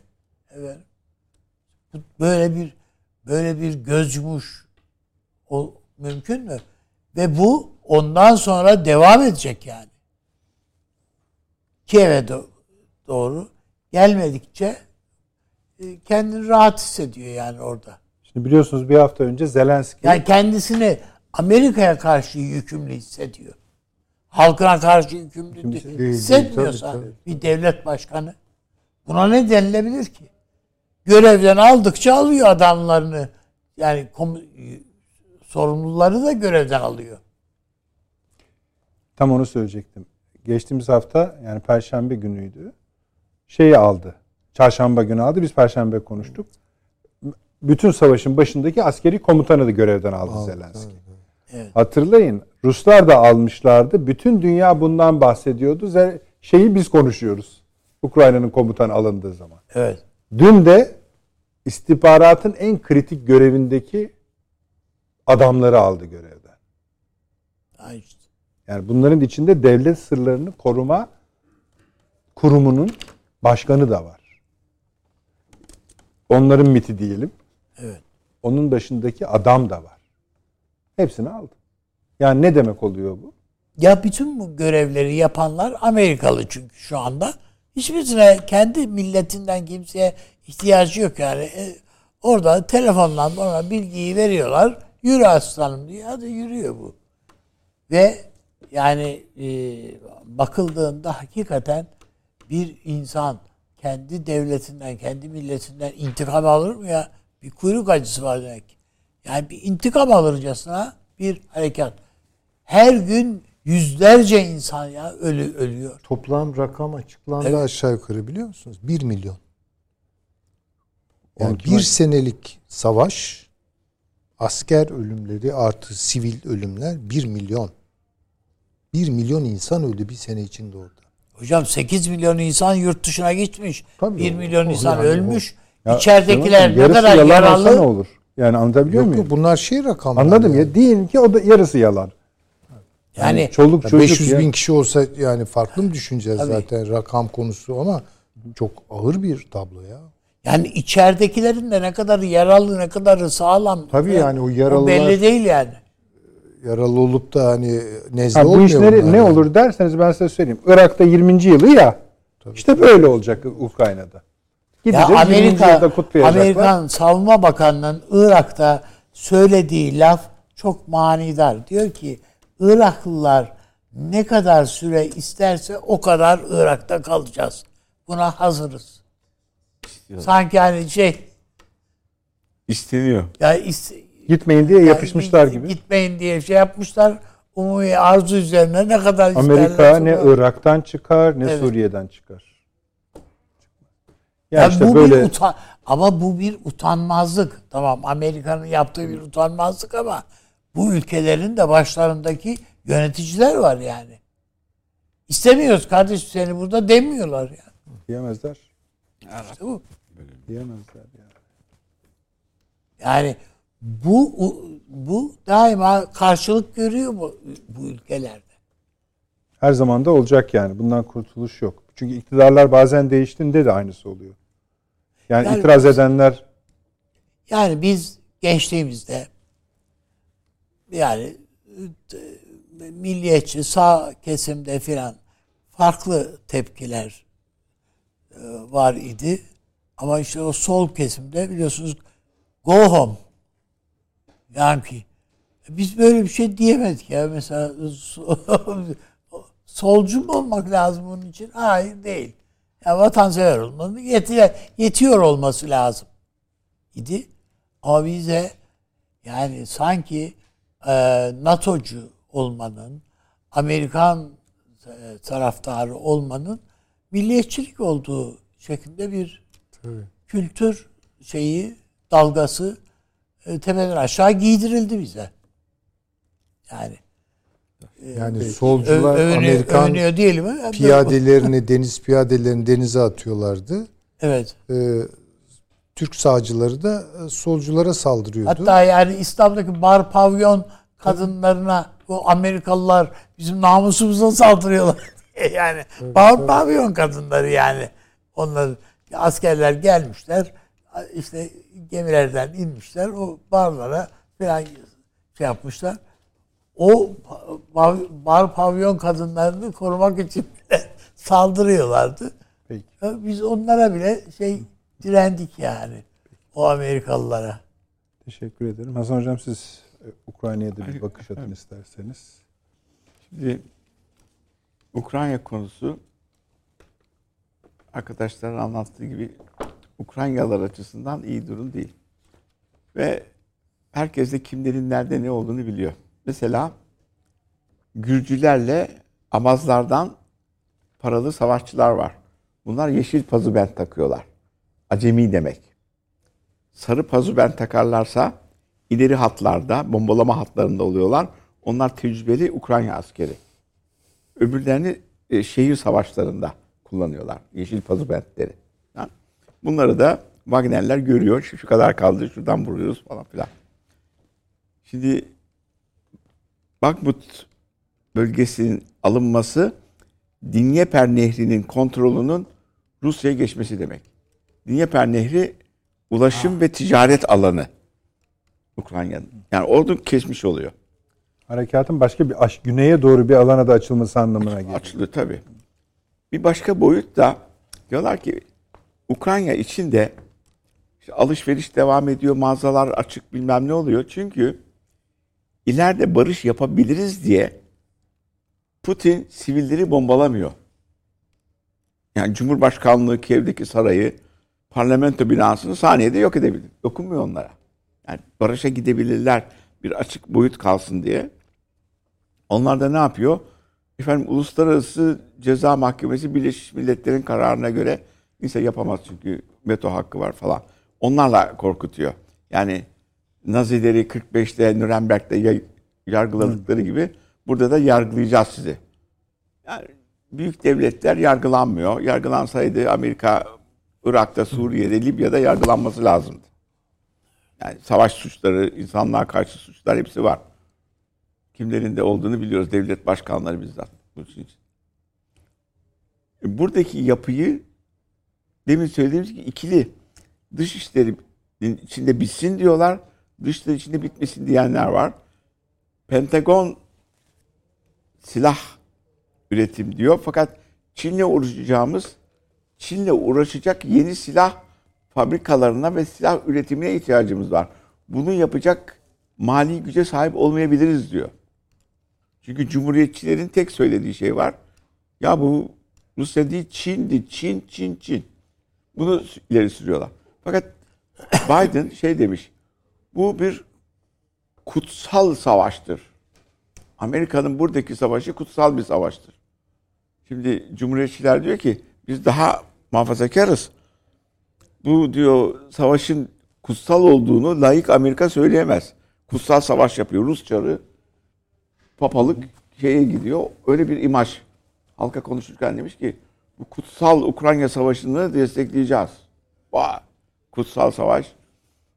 Amerika bunu söyleyemez. Bir yandan bilmem ne boyutu için. Peşinden demokrasiler gelişiyor. Hayır demokrasiler gelişmiyor. Ekonomik sıklıklarda demokrasiler zorlaşır. Halkın içindeki reaksiyonlar artmaya başlar. Bizim korkumuz da göçmen diye bir sorun var. Şimdi önümüzdeki ay İstanbul'da bir e, toplantı olacak bir Alman sağ gruplarıyla. E, üçüncü konulardan biri göçün Avrupa'daki durumu. Ben oraya iştirak ediyorum. Daha iki tane daha konu var savaşlarla ilgili. Orada askeri konular e, tartışılacak. E, Savunma Bakanı da geliyor buraya. İstanbul'da belli bir yerde yapılıyor. İsterlerse o zaman çıkacak gazetelere Nisan ayı içinde. Ee, rahatsız. Alman sağı rahatsız. Fakat Alman solu Yeşiller Amerika'yı destekliyor ve bu savaşı destekliyor. O yüzden kadın Dışişleri evet. Bakanı Alman Hindistan'a indiğinde kimse karşılamadı. Elçilik arabasıyla elçiliğe götürdüler. Çünkü Dışişleri Bakanı geldi karşılanması lazım. Hindistan bile reaksiyon kurdu kadına. Yeşillerin sol kadınla. Bu çok değişik bir olay. Ee,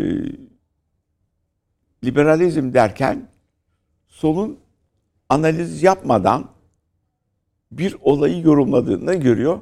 Rusya buraya saldırıyor diye görüyor. Peki nasıl gelişmeler oldu? Bu saldırının arkası nedir? Daha evvel siz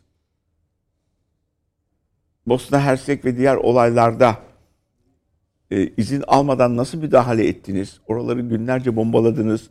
İçindeki ayrılıkçı akımlara karşı reaksiyon gösterenleri bombalayacaksanız Avrupa'daki her ülkeyi bombalayabilirsiniz. Barcelona'dakiler ayaklandı. İspanyollar çok kötü davranıyor. Basklar ayaklandı kötü davranıyor. O zaman orayı da bombalayalım. Yani böyle başlattı. Ya bunlar da Rusları öldürüyorlardı. Evet. 15 bin kadar Rus öldürdüler Donbas bölgesinde. Onun üzerine adam girmek zorunda kaldı. Bir takım anlaşmalar yaptı.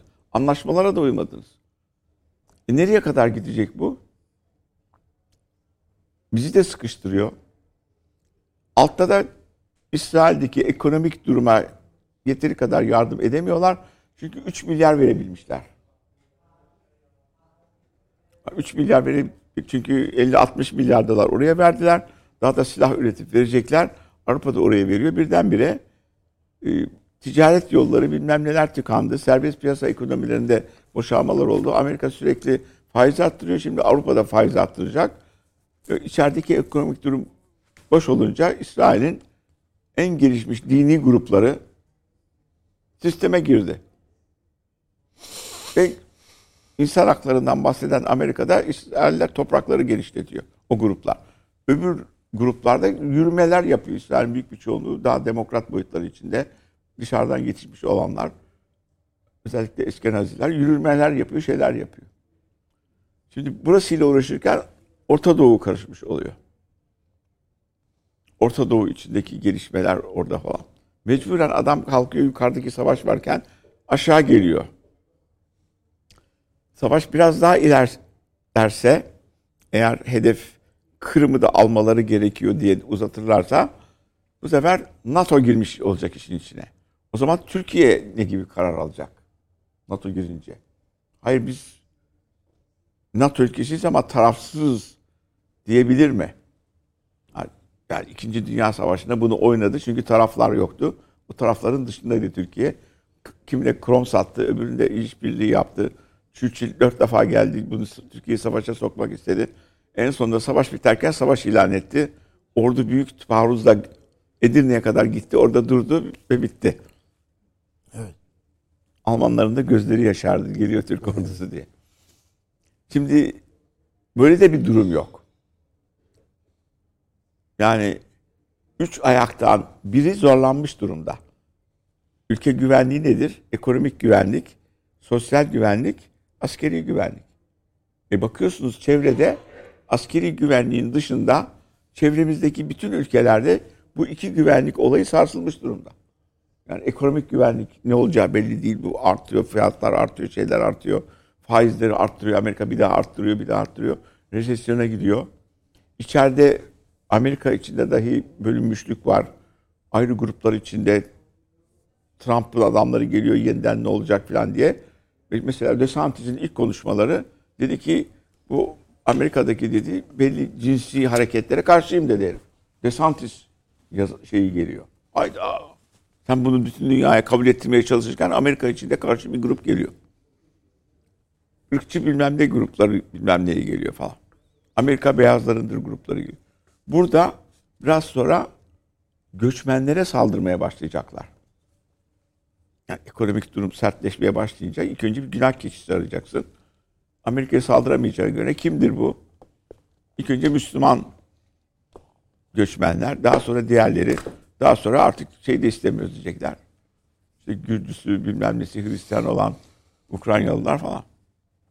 Şimdi bu durum çok olumlu bir durum değil ve savaş uzarsa NATO olayın içine girmiş olacak. Yani savaş Avrupa'da olacak. Ve her ülkede olacak bu Evet. söylediğiniz şeyler. Kendisi Amerika deniz aşırı bir güvenliği var. Orada kalıyor. Orada kalabilecek mi? Şeydeki Doğu Asya'daki ülkeleri kendisi için feda ediyor. Number one olacak. Ama ondan sonra da her ülke hakkında nasıl demokrasi olunur falan diye bir takım yazılar çıkıyor. Eğer e, Amerika demokrasi ise e, müthiş bir olay yani. Bizim bildiğimiz bir demokrasi değil bu. Yani kendilerinin kitaplardaki anlattıkları gibi değil. Parayı veren seçimi kazanıyor ya. Böyle şey mi olabilir? Kim çok para toplarsa seçimi o kazanıyor. Hasan Hocam, Ukrayna'dan çıktınız ya yola. Siz e, savaşın kısa vadeli geleceğine ilişkin bir perspektifiniz var mı? Ya da barış için ne düşünüyorsunuz? Yani Avrupa mesela İngiltere hala aynı yerde mi? Hüseyin Hocam şimdi ters ters bakacak bana. Tabii. Avrupa hala aynı yerde mi? İng- İngiltere mecburen en kötü ekonomik durumu içinde. Mesela İngiltere'de Kuzey İrlanda sorunu var. Kuzey İrlanda Avrupa Birliği'nde kaldığı için orada da bir mezhep ayrılığı var. Kuzey İrlanda'dan gelen mallar İngiltere'ye gümrüklü giriyor. En büyük hata İngiliz milliyetçiliğinin Avrupa Birliği'nden çıkması oldu. Bu yeni başbakanın ondan sizinle aynı düşündüğünü söylüyorlar. E çünkü Bir yakınlaşma yaratacak kanaati de öyle var. bir şeyler çıkarmaya çalışıyor. Ama ona da Almanya karşı şimdi. anlaşma bu. Tabii artık çıktı tekrar gelmesin Yani gitmesi bu onlar. böyle batı çıkar küpü değil diyor adam Tabii. yani öyle. Şi- Şimdi çıktım sonra baktım olmuyor bir daha girdim. Yani, ah, Göçmenden korktu. İngiliz milliyetçiliği bunu kabul edemiyor. İrlanda'nın ayrılması. İskoçya ayrılmak istiyor. Anayasa Mahkemesi izin vermiyor ama oradaki milliyetçi akımlar hızla gelişiyor falan filan. Ve bu İngiltere gidiyor Zelenski'ye bir takım tavsiyelerde bulunuyor. Herkes de İngiltere'nin bu oyunları ya İngiltere 3'e 4'e bölünmüş bir ada oyun yapmıyor. Patronun söylediğini yapıyor. Yani Amerika'nın dediğini yapmak zorunda. Ekonomik açıdan orada yaşayabiliyor. Bir İngiliz eskiden olduğu gibi Amiral Nelson dönemindeki donanması var mı? Orduyu da para vermemek için robotik 107'de birini robotiğe çevirmeye çalışıyor. Ki işte primiydi bilmem nesiydi, emekliydi bilmem nesi, hastanesi olmasın diye.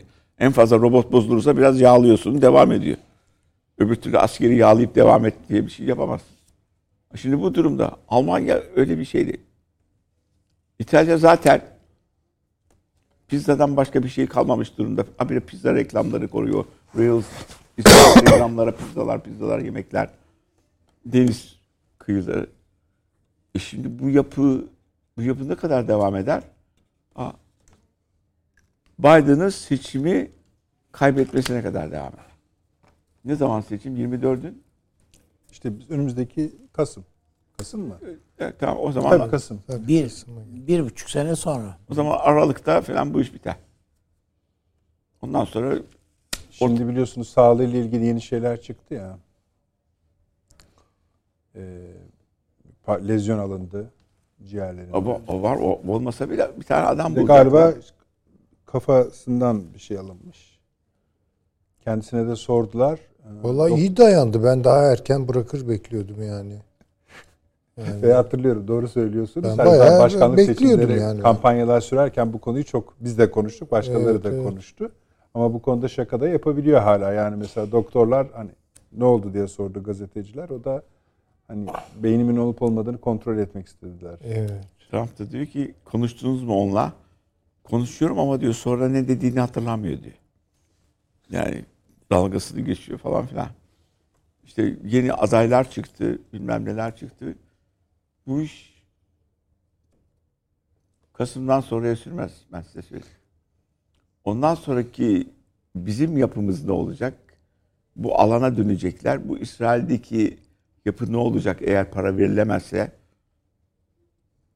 Oradakiler aynen Ermeniler gibi oradaki Ermenistan anlaşma yapacakken Amerika'daki çok zengin ve rahat yaşayan Kaliforniya Ermeni lobisi bunları kışkırtıyor.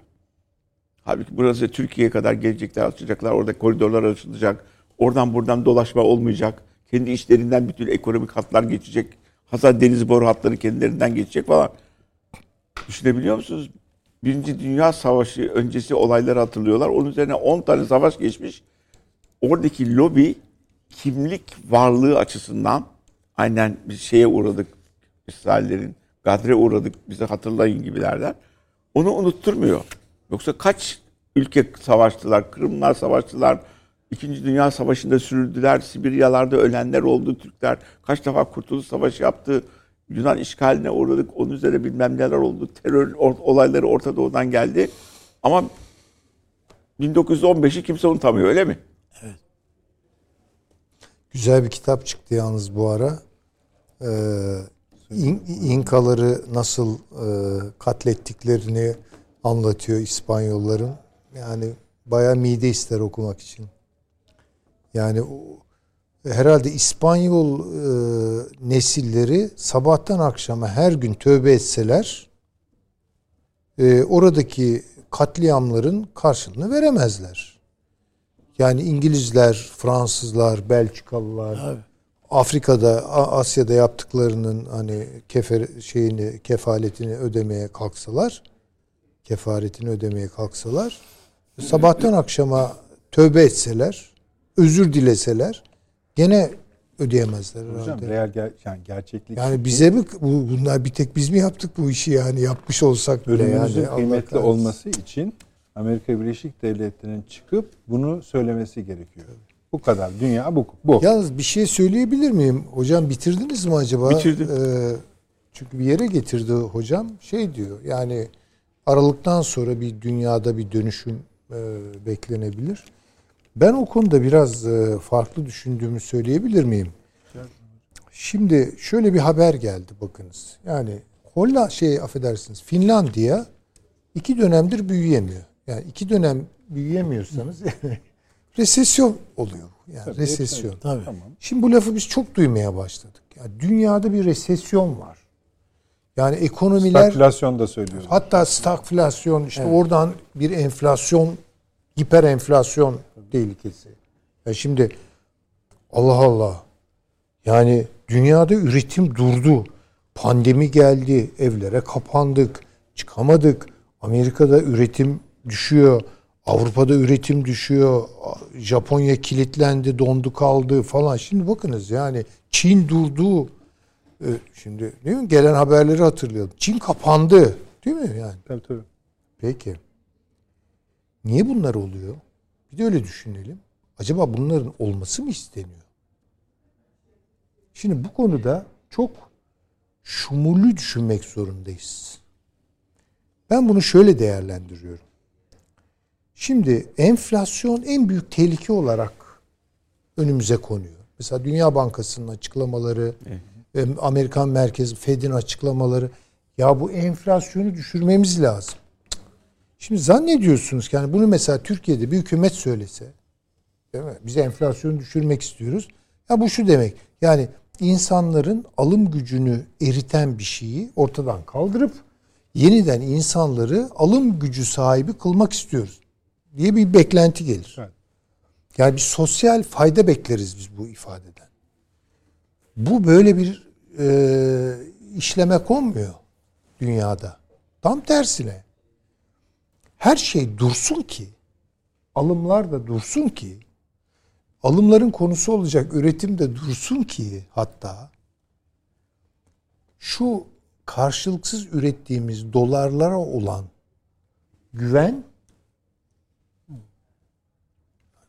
köpürterek bastığımız dolarlara olan güven ayakta kalsın. Yani Amerikan dolarının dünya hakimiyetini sürdürebilmesi için enflasyonun kontrol altına alınması lazım ve bunun için resesyon gerekir. Yani üretimi durdurmak gerekir.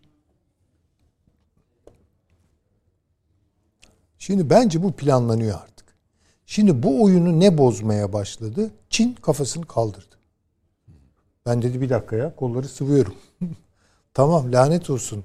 Sıfır Covid'den de vazgeçtim. Sürü bağışıklığı. Kaç kişi ölürse ölsün. Ya ben üreteceğim. Şimdi çünkü e, yani bunu Çin kaldıramaz.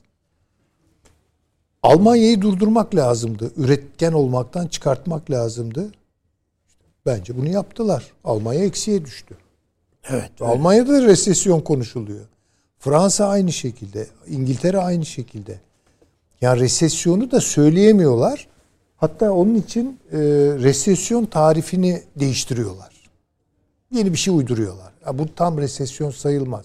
Ya bu tam resesyon sayılır ve sen bunu istiyorsun. Dursun dünya ki çünkü dünya dönerse dolar çökecek. Çünkü doları çökertecek olan şey üretim. Üretimin de artık dolara olan güveni ortadan kalktı. Yani Çin Yuan'ı devreye sokuyor. İşte BRICS başka bir şey yapmaya çalışıyor vesaire. Şimdi Amerika Birleşik Devletleri'ndeki özellikle gene bu Mart ayında birkaç rakam gelecek. Tefeleri, tüfeleri, enflasyon oranları takip etsin insanlar. Ben doğrusu takip edeceğim. Beklentiler. Yani enflasyon ne oldu? Eğer istenilen sonuçlar gelmezse ki gelmeyeceği çok açık. Onu da söyleyeyim. Aslında ilginç bir şey kurdunuz hocam. Yani dünyadaki dolarizasyonun yaşamsal fonksiyonlarının devam edebilmesi için, İçin tabii. şu an dünyanın ekonomisinin durması, yani Durması, yavaşlaması ya da- durması olacaksa bir ekonomik faaliyet bunun savaş üzerinden olması Yani savaş sanayi üzerinden olması. Çünkü o konuda tekel. Yani dolayısıyla Amerika Birleşik Devletleri diyor ki ey bütün dünya ekonomileri kendi ekonomik e, düzenlerinizi bana göre ayarlayın. E, bütün ekonomilerinizi militarize edin. Bütün bunlar bakın doları ayakta tutmak için. Onun dışında ekonomileri yaşatmak istemiyorlar. Yani ekonomiler dönsün, mal ve hizmetler akışkanlığını kazansın dünyada falan. Ya hayır bunu istemiyorlar. Bu çok açık. Ya yani resesyonu bence istiyorlar. Olsun ki ya bir dursun herkes, enflasyon bir düşsün. Çünkü enflasyon devam ederse enflasyona sebep olan şey yani doların gerçek değersizliği ortaya çıkacak. Kağıttan ibaret olduğu ortaya, evet, ortaya ya. çıkacak. Evet. Bütün mesele bu. Ve bütün bu kavgalar bunun için yapılıyor. İşte böyle bakacak olursak o takdirde cumhuriyetçiler gelmiş. Demokratlar gitmiş, demokratlar gelmiş, cumhuriyetçiler gitmiş. Yani şimdi Trump ne yapabilecek ben çok merak ediyorum. Hadi diyelim ki Trump geldi.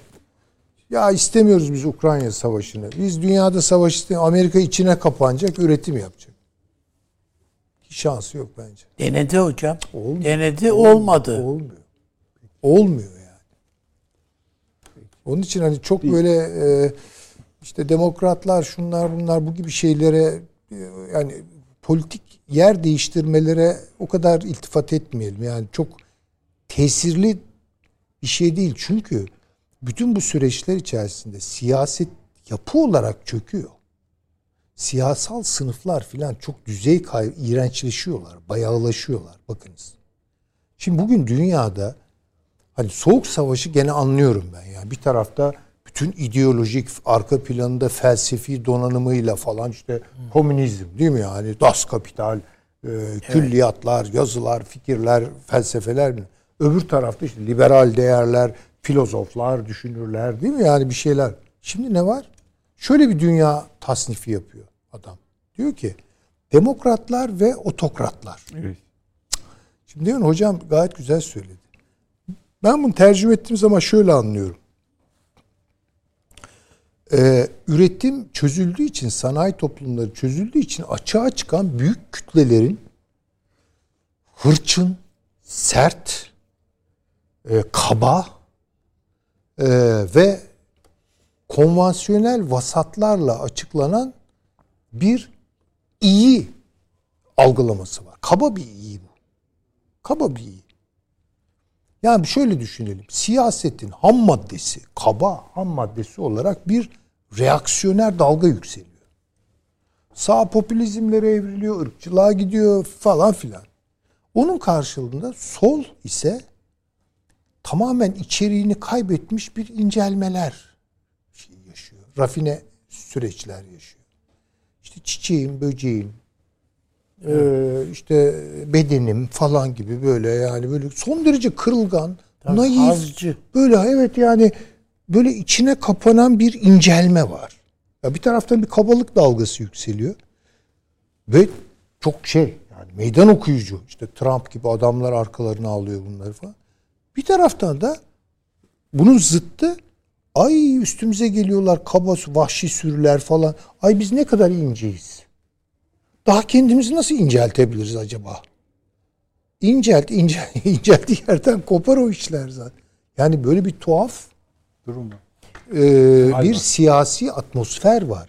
Ve böyle bir atmosfer dünyanın bu büyük ve derin problemlerinden e, beslenerek buna bir çözüm getirecek kapasiteye artık sahip değil. Vahim olan bu. Peki. Bir ufak şey e, duyuru yapayım. Yani sevgili izleyiciler hani sosyal medyadan bu Amerikan Genelkurmay Başkanı'nın gelişine ilişkin konuşmamızı istiyorsunuz ama zaten hani e, bir buçuk saate yakın konuştuk ve pek hani açık bırakmadık gibi evet, geldi. Bilmiyorum hani ama varsa hani sorularınızı bize yönlendirin. Biz onun üzerine de cevap yani gücümüz yettiğince meydan okuma dedik. Daha ne tabii, diyelim yani. Hayır, daha ama oturttuk da hani devamı tabii da yani. var elbette tabii. de hani o bir, bir ucu Ukrayna'ya oturacak, birisi Kavkaslara oturacak. İran önemli mesele. Hasan Hocam bahsetti. Ama en önemlisi dikkatli olmak gereği. Yani bu sıradan bir iş değil. Hepsini Yani bir buçuk saatlik şey ama varsa yine sorularınız bize atın.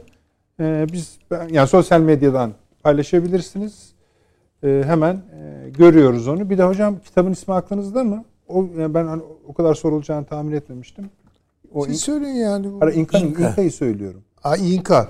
Ee, Vallahi şimdi ismi Birkaç- çok aklımda Neyse borcunuz değil de olsun. yani. Siz hani onu bir Tabii hatırladığınızda tabii ona şey yapalım. izleyicilerimizle paylaşalım. Ee, çok acı bir tarih. Korkunç bir şey yani.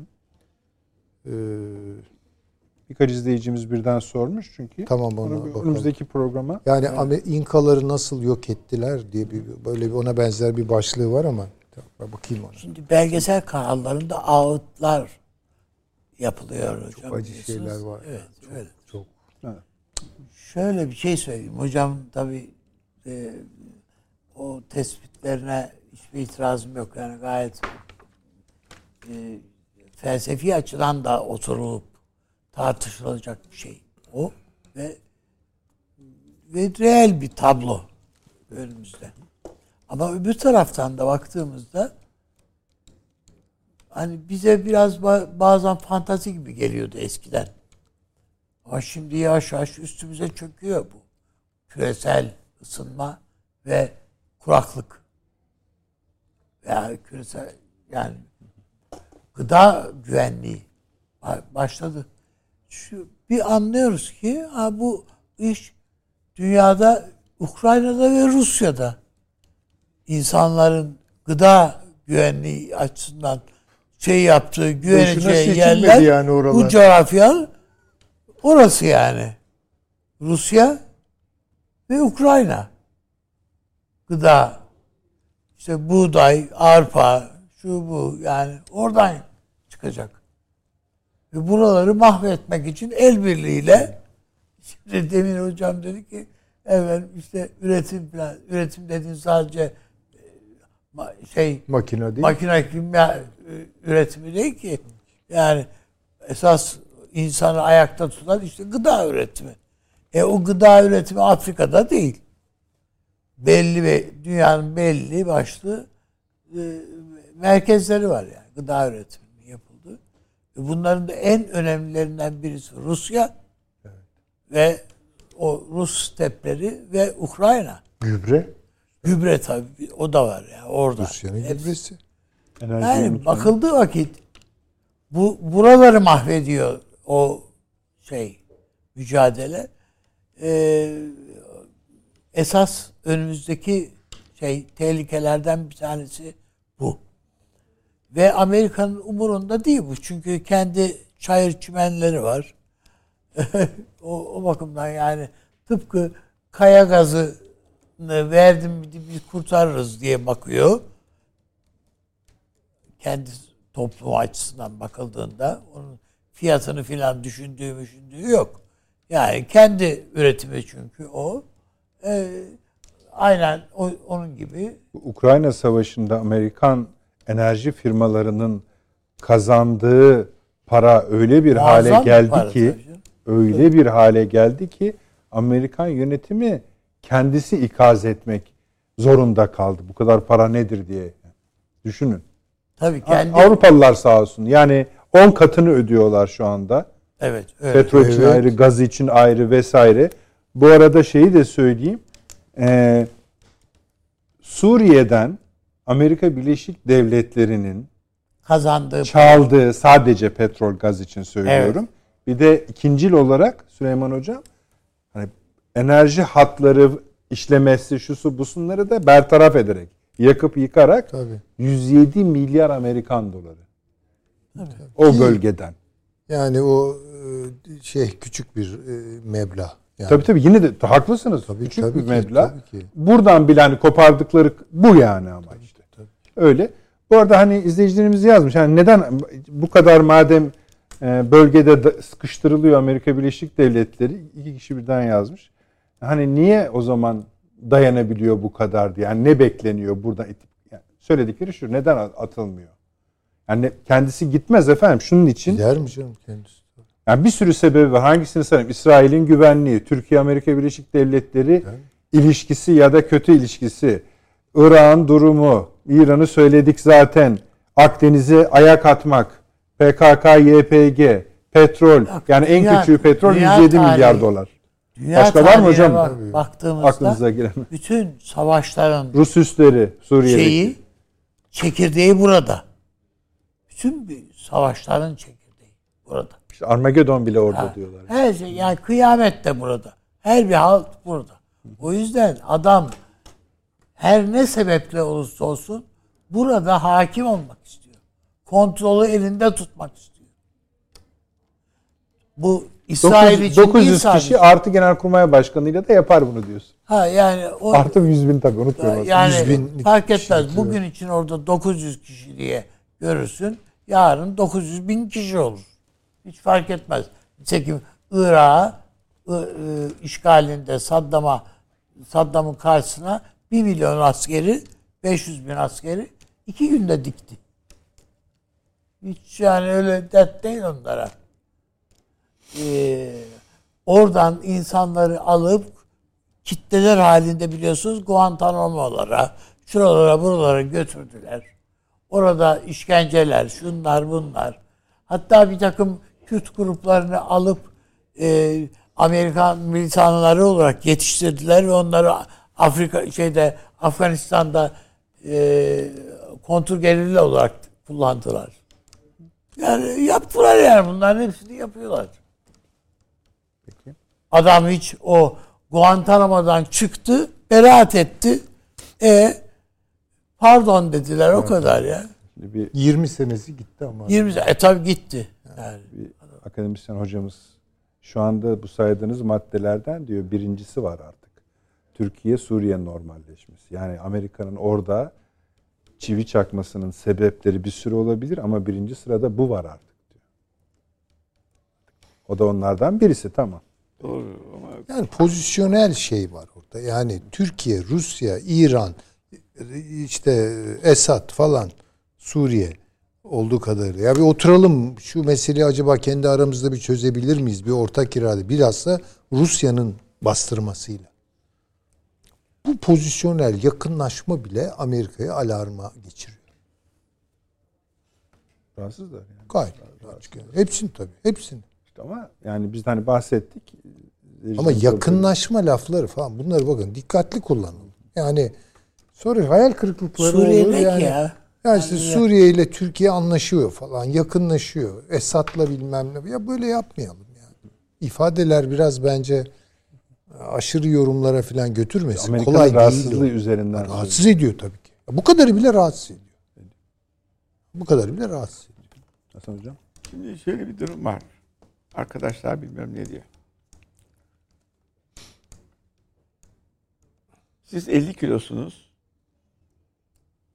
2 metre boyunda 170 kiloluk sporcu bir adam var karşınızda. Diyorsunuz ki ben mahalledeki Mehmet Bey, o da 25 kilo, bir araya gelip mahallenin sorunu çözeceğim.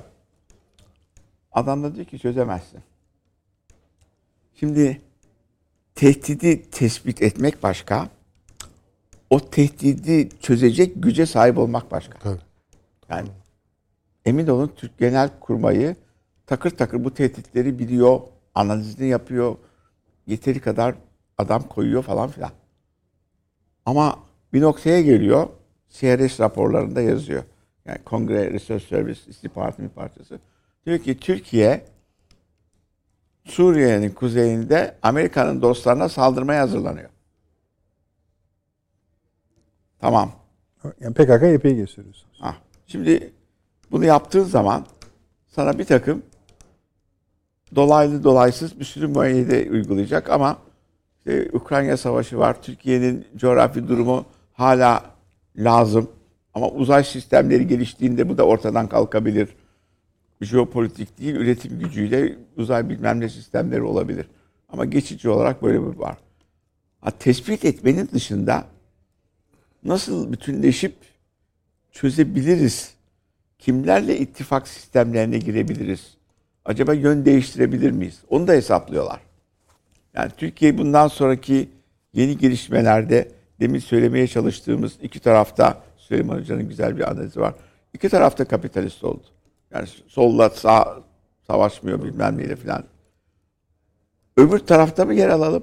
Orada da Türkler var. Türklerin bulunması işte Doğu Türkistan Çin'i rahatsız ediyor. Müslümanlık Rusya'yı rahatsız ediyor.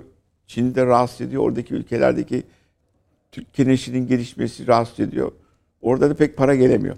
Diyor ki bu nasıl olsa bir takım itirazlar var. Şeyleri görüyor, itiraz ediyor ama bunu çözecek zaten belli bir güç boyutu yok.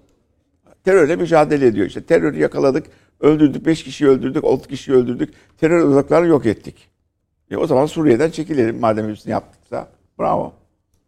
Ha, demek ki yapıyorsun ama mıknatıslar olayı çözecek boyutlara gelemiyor. Zengezur koridorunu açamıyorsun. İran boyutları var. Olayı görüyorsun, analiz ediyorsun. Mutlaka açılmalıdır, dengeler konulacak. Başka bilmem ne konusuna. Azerbaycan, Ermenistan şurada. Orada Rusya olmasa Azerbaycan'la Türkiye'nin Ermenistan'ı tamamen düzlemesi kaç saat sürer? Kaç saat sürer ben söyleyeyim size. İki saat sonra orası tamam. Anadolu topraklarının parçası. Yani bunu gördünüz mü? Gördük. Peki nasıl çözeceksiniz? O güç nerede? İçeride inşaat mı yapalım? Yoksa onları boş geçip ordunun gücünü arttıracak sistemleri ve teknolojik gelişmeleri ve 10 milyar dolarlık e, F-35 mi alalım? Bilmem ne Yunanistan'la adaları almak konusunda kapışırsak ne gibi bilmem ne bir Kıbrıs olayı sen de beraberdik konferansta Kıbrıs olayı nedeniyle 64'te ekonomik baskı uyguladılar 70 askeri darbesi. 74 Kıbrıs olayında Türkiye hakkını korumak için çıktı adayı kurtardı. Gene ekonomik baskılar 80 darbesi. 80 askeri darbesi. Bilmem ne bilmem ne falan. 2001 yılında Güneydoğu Asya'daki üretim yapısını değiştirdiler. Oradan enflasyon geldi. Buradaki arkadaşlar bankalardan bir numara olacağız diye fazla para çekmişler. Maliye Bakanlığı bunun istihbaratını veremediği için dışarı gidip dışlarıyla birlikte orada olmak istiyorlar. Yoksa size kadro vermeyiz diyorlar dışlarına. Peki ekonomik istihbarat kriz geliyor diye bütün bu insanlar, bankacılar 2000-2001 yıllarında suçlu duruma düştü. Ha, demek ki olayın geldiğini görüyorsun ama onu göğüsleyecek kadar e, enerji, kuvvet, e, besin alamamışsın. Peki. Hocam çok bir reklama gitmem gerekiyor. Pe- Efendim çok kısa bir reklam süresini geçirmişim. Kızdılar bana. 1.49 bu kadar. Yani çay bile anca alırsınız. Hemen geliyoruz. Avni Bey biz Zengezur'u konuşalım. Evet. Süleyman Hocam geçen hafta bize ödev vermişti. Estağfurullah. Pazarı konuştuk. Efendime söyleyeyim. Evet, şimdi Hasan Hocam da bana buradan WhatsApp'tan mesaj atıyor. Buradan da söyleyebilirsiniz hocam. Bu, ben gördüm bunu. Bu, bu ilginç bir şey tabii ama ona süremiz yetmeyebilir. Ama seyircilerimizle paylaşalım. Bu Çin Dışişleri Bakanlığı'nın açıklaması vardı Ha bugün. bu Uygur Türklerinin değil mi hocam? o Uygurlarla. ama şey, Evet. e, ondan da bahsedin bence şimdi. Evet. Fakat şey bu ABD fren yapmazsa e, kesinlikle çatışma çıkar. Araştırmayı da serbest bıraktılar. Açıklaması. Bugünün Uygurlarla Tabii tabii akşam saatlerinde o- 16-17 gibi gelmişti. Buyurun Avni Bey. Şimdi e, bizim Anadolu coğrafyamızın veyahut da e, hudutlarımızın belirlendiği süreçte e, bazı şeylerimiz takıldığımız noktalarımız var.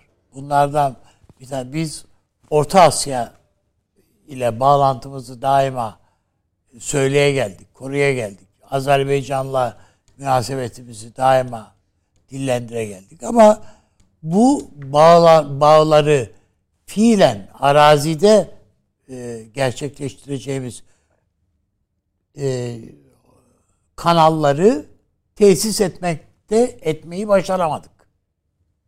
Bunlardan bir tanesi Azerbaycan Türkiye ve Orta Asya bağlantısı da bizim içimizi kanatan Laçin koridorudur. Esas şeyimiz bizim o. Yani türkülerimize de konu olmuş şeydir. Değil mi? Ay Laçin diye. Yüreğimizi yakan bir şey, süreç. Bütün o mücadelelerimizin içerisinde İran'la olan savaşlarımızın da temelinde yatan bu bağlantının kopuyor olması, kop, onu sağlayamamanın acısı var içimizde. Eğer Azerbaycan'la İran arasında çatışmalar sürgit hep devamlı e, önümüze geldiyse yani Azerbaycan Türklüğünün önüne geldiyse ve Azerbaycan bundan e, şey yapılmadıysa e, paçasını sıyıramadıysa bunun arkasında bu bağlantıların bağlantının sağlanamaması var. Bir de şöyle bir şey var. Sovyetler Birliği'nin yapılanması döneminde e, Azerbaycan Türklüğü'nden evet e, nüfus açısından bir problem yok. Orada kalabalık bir Türk nüfusu var. Ama oradan Sovyet yapısına e, şey alırken, kuvvet alınırken e, Ermenilerden alınan kuvvetler daima e, ateş gücünün yüksek olduğu bölge şeylerde görevlendirilecek bayağı kurmay asker alındı. Ee, hani askerlikte arkadaşlar e, dinleyicilerimiz, seyircilerimiz bilirler. Yazıcı diye bir grup vardır. Yani silah kullanmaktan ziyade daha büro hizmetleri de şey yapılır. Efendim Azeri Türklerini genelde bu tür hizmetlerde kullandılar. Ermenileri de savaşçı bir güç olarak kullandılar. Bu Birinci Dünya Savaşı içerisinde de hatırlarsanız bütün o e, şeyde Kafkas savaşlarında Ermeniler daima Rus ordusu ile birlikte Kızıl Ordu ile birlikte hareket ettiler. Ve Türkiye'ye karşı, Türk ordusuna karşı yani o zaman tabi Osmanlı ordusu Enver Paşa falan hepsi şey bu çatışmaların hepsinin içerisinde karşısında Türklerin Ermeni askerleri vardı. Ermeni çeteleri vardı. Keza Türkiye'nin işgaline dönük yani bizim Van'ın, Kars'ın, Çırpır'ın hepsinin işgalinde Ermeni güçleri Rus üniforması altında o Kızıl Ordu gücü olarak vardı. Bu süreç bittikten sonra Azerbaycan yine Ermenilerin işgaline uğradı. Bağımsızlığını kazandığında da zaten Azerbaycan bir işgal edilmiş bir ülke. Topraklarının üçte biri işgale uğramış bir ülke. Bu e, Birleşmiş Milletler kayıtlarında bile böyle. Yani herkes onu, herkesin e, işgal edilmiş bir ülke olduğunu kabullendiği ama kimsenin de parmağını oynatmadığı bir to- fotoğraf vardı karşımızda. İşte Türkiye o şeyi e, dengeyi bozan ülke halinde oldu. Ve Türkiye Azerbaycan'la el ele verip o hani lafa geldiği vakit e, iki millet, iki devlet, bir millet e, sözünü hayır bu sadece laftan ibaret değil, fiilen de böyledir diyerek hayata geçiren bir ülke oldu. Bu aslında çok yeteri kadar bunun önemini anlatmakta başarılı olamadık. Muazzam bir şeydir, e, hadisedir bu. Azerbaycan Savaşı. E, ve Türkiye'nin oradaki dayanışması, Azerbaycan Türklüğüyle dayanışması. Dolayısıyla e, bu Zengezur o, koridoru hala kritik bir mesele olmayı sürdürüyor. Evet. Çünkü fakat, istenmiyor. Fakat istenmiyor bir yandan da evet. bunu sadece Azer şeyler Ermeniler istemiyor değil. Ermeniler buna direniyor değil sadece. Ermenilerin direnecek gücü yok bu manada. Hı hı. Ama esas burada omuz veren Ermenilere İran. Esas direnen İran. Öyle ki bu 17 kilometrelik bir yol yani. Şey değil yani bu. Ve Buranın anlaşma yapılmış. Ruslar Ruslara verildi. Tabii tabii tabii anlaşma yapılmış. Yolu biz iş- inşa ediyoruz Çoğu zaten. bitmiş. Evet, çoğu da bitti. Yüzde sekseni bitti yol.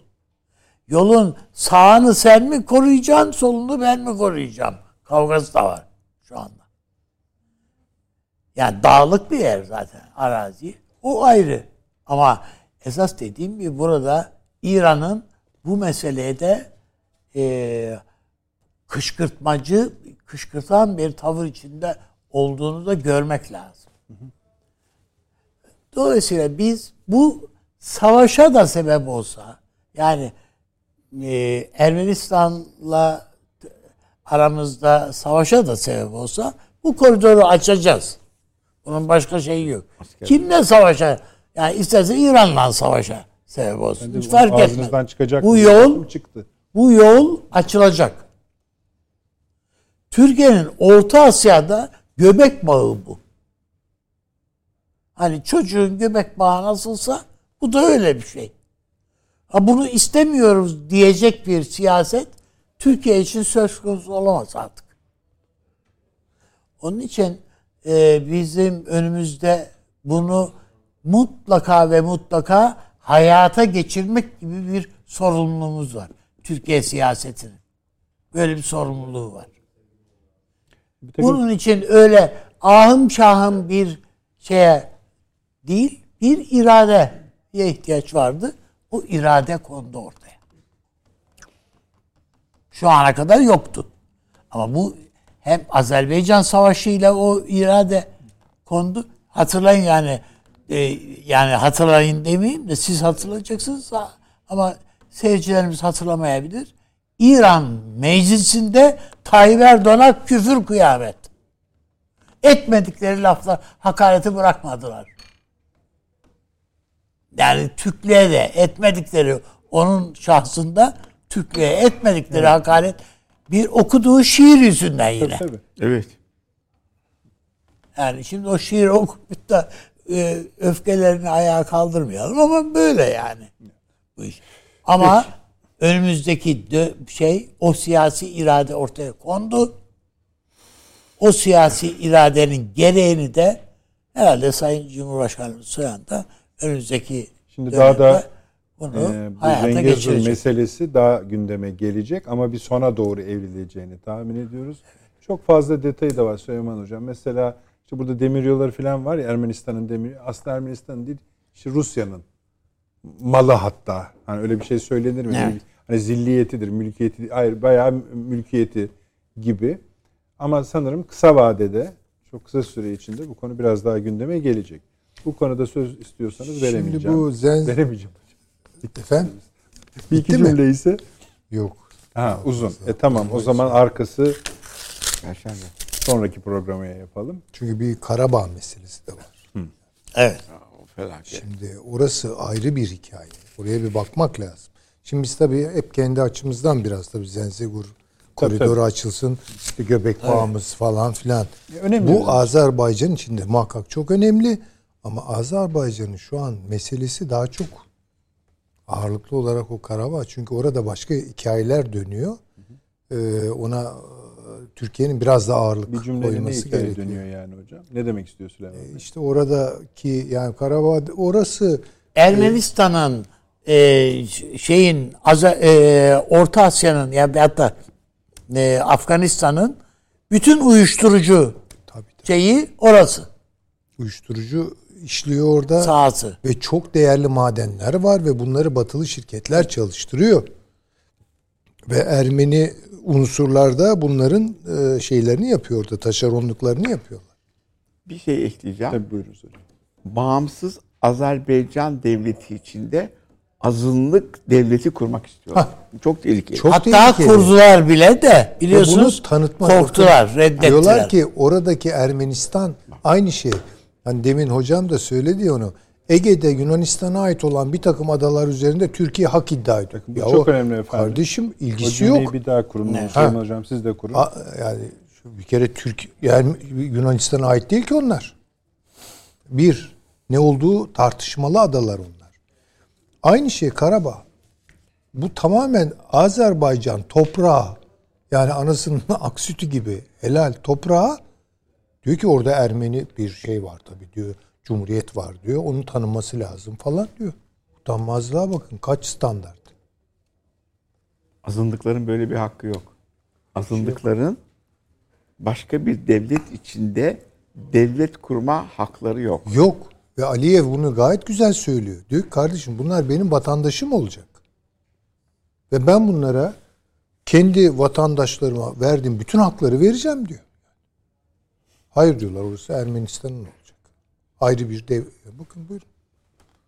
Değil mi hocam yani? Evet, aynen öyle. Problem bu. Bu da şeyden geliyor. Amerika'nın desteğinden. O zaman Fransa. Kıbrıs'ta tanıyın.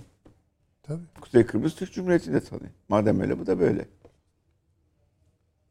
Yani Amerikan Genelkurmay Başkanı'ndan başlayıp Neredeki afyon ticareti dediniz, şey, uyuşturucu ticareti dediniz abi?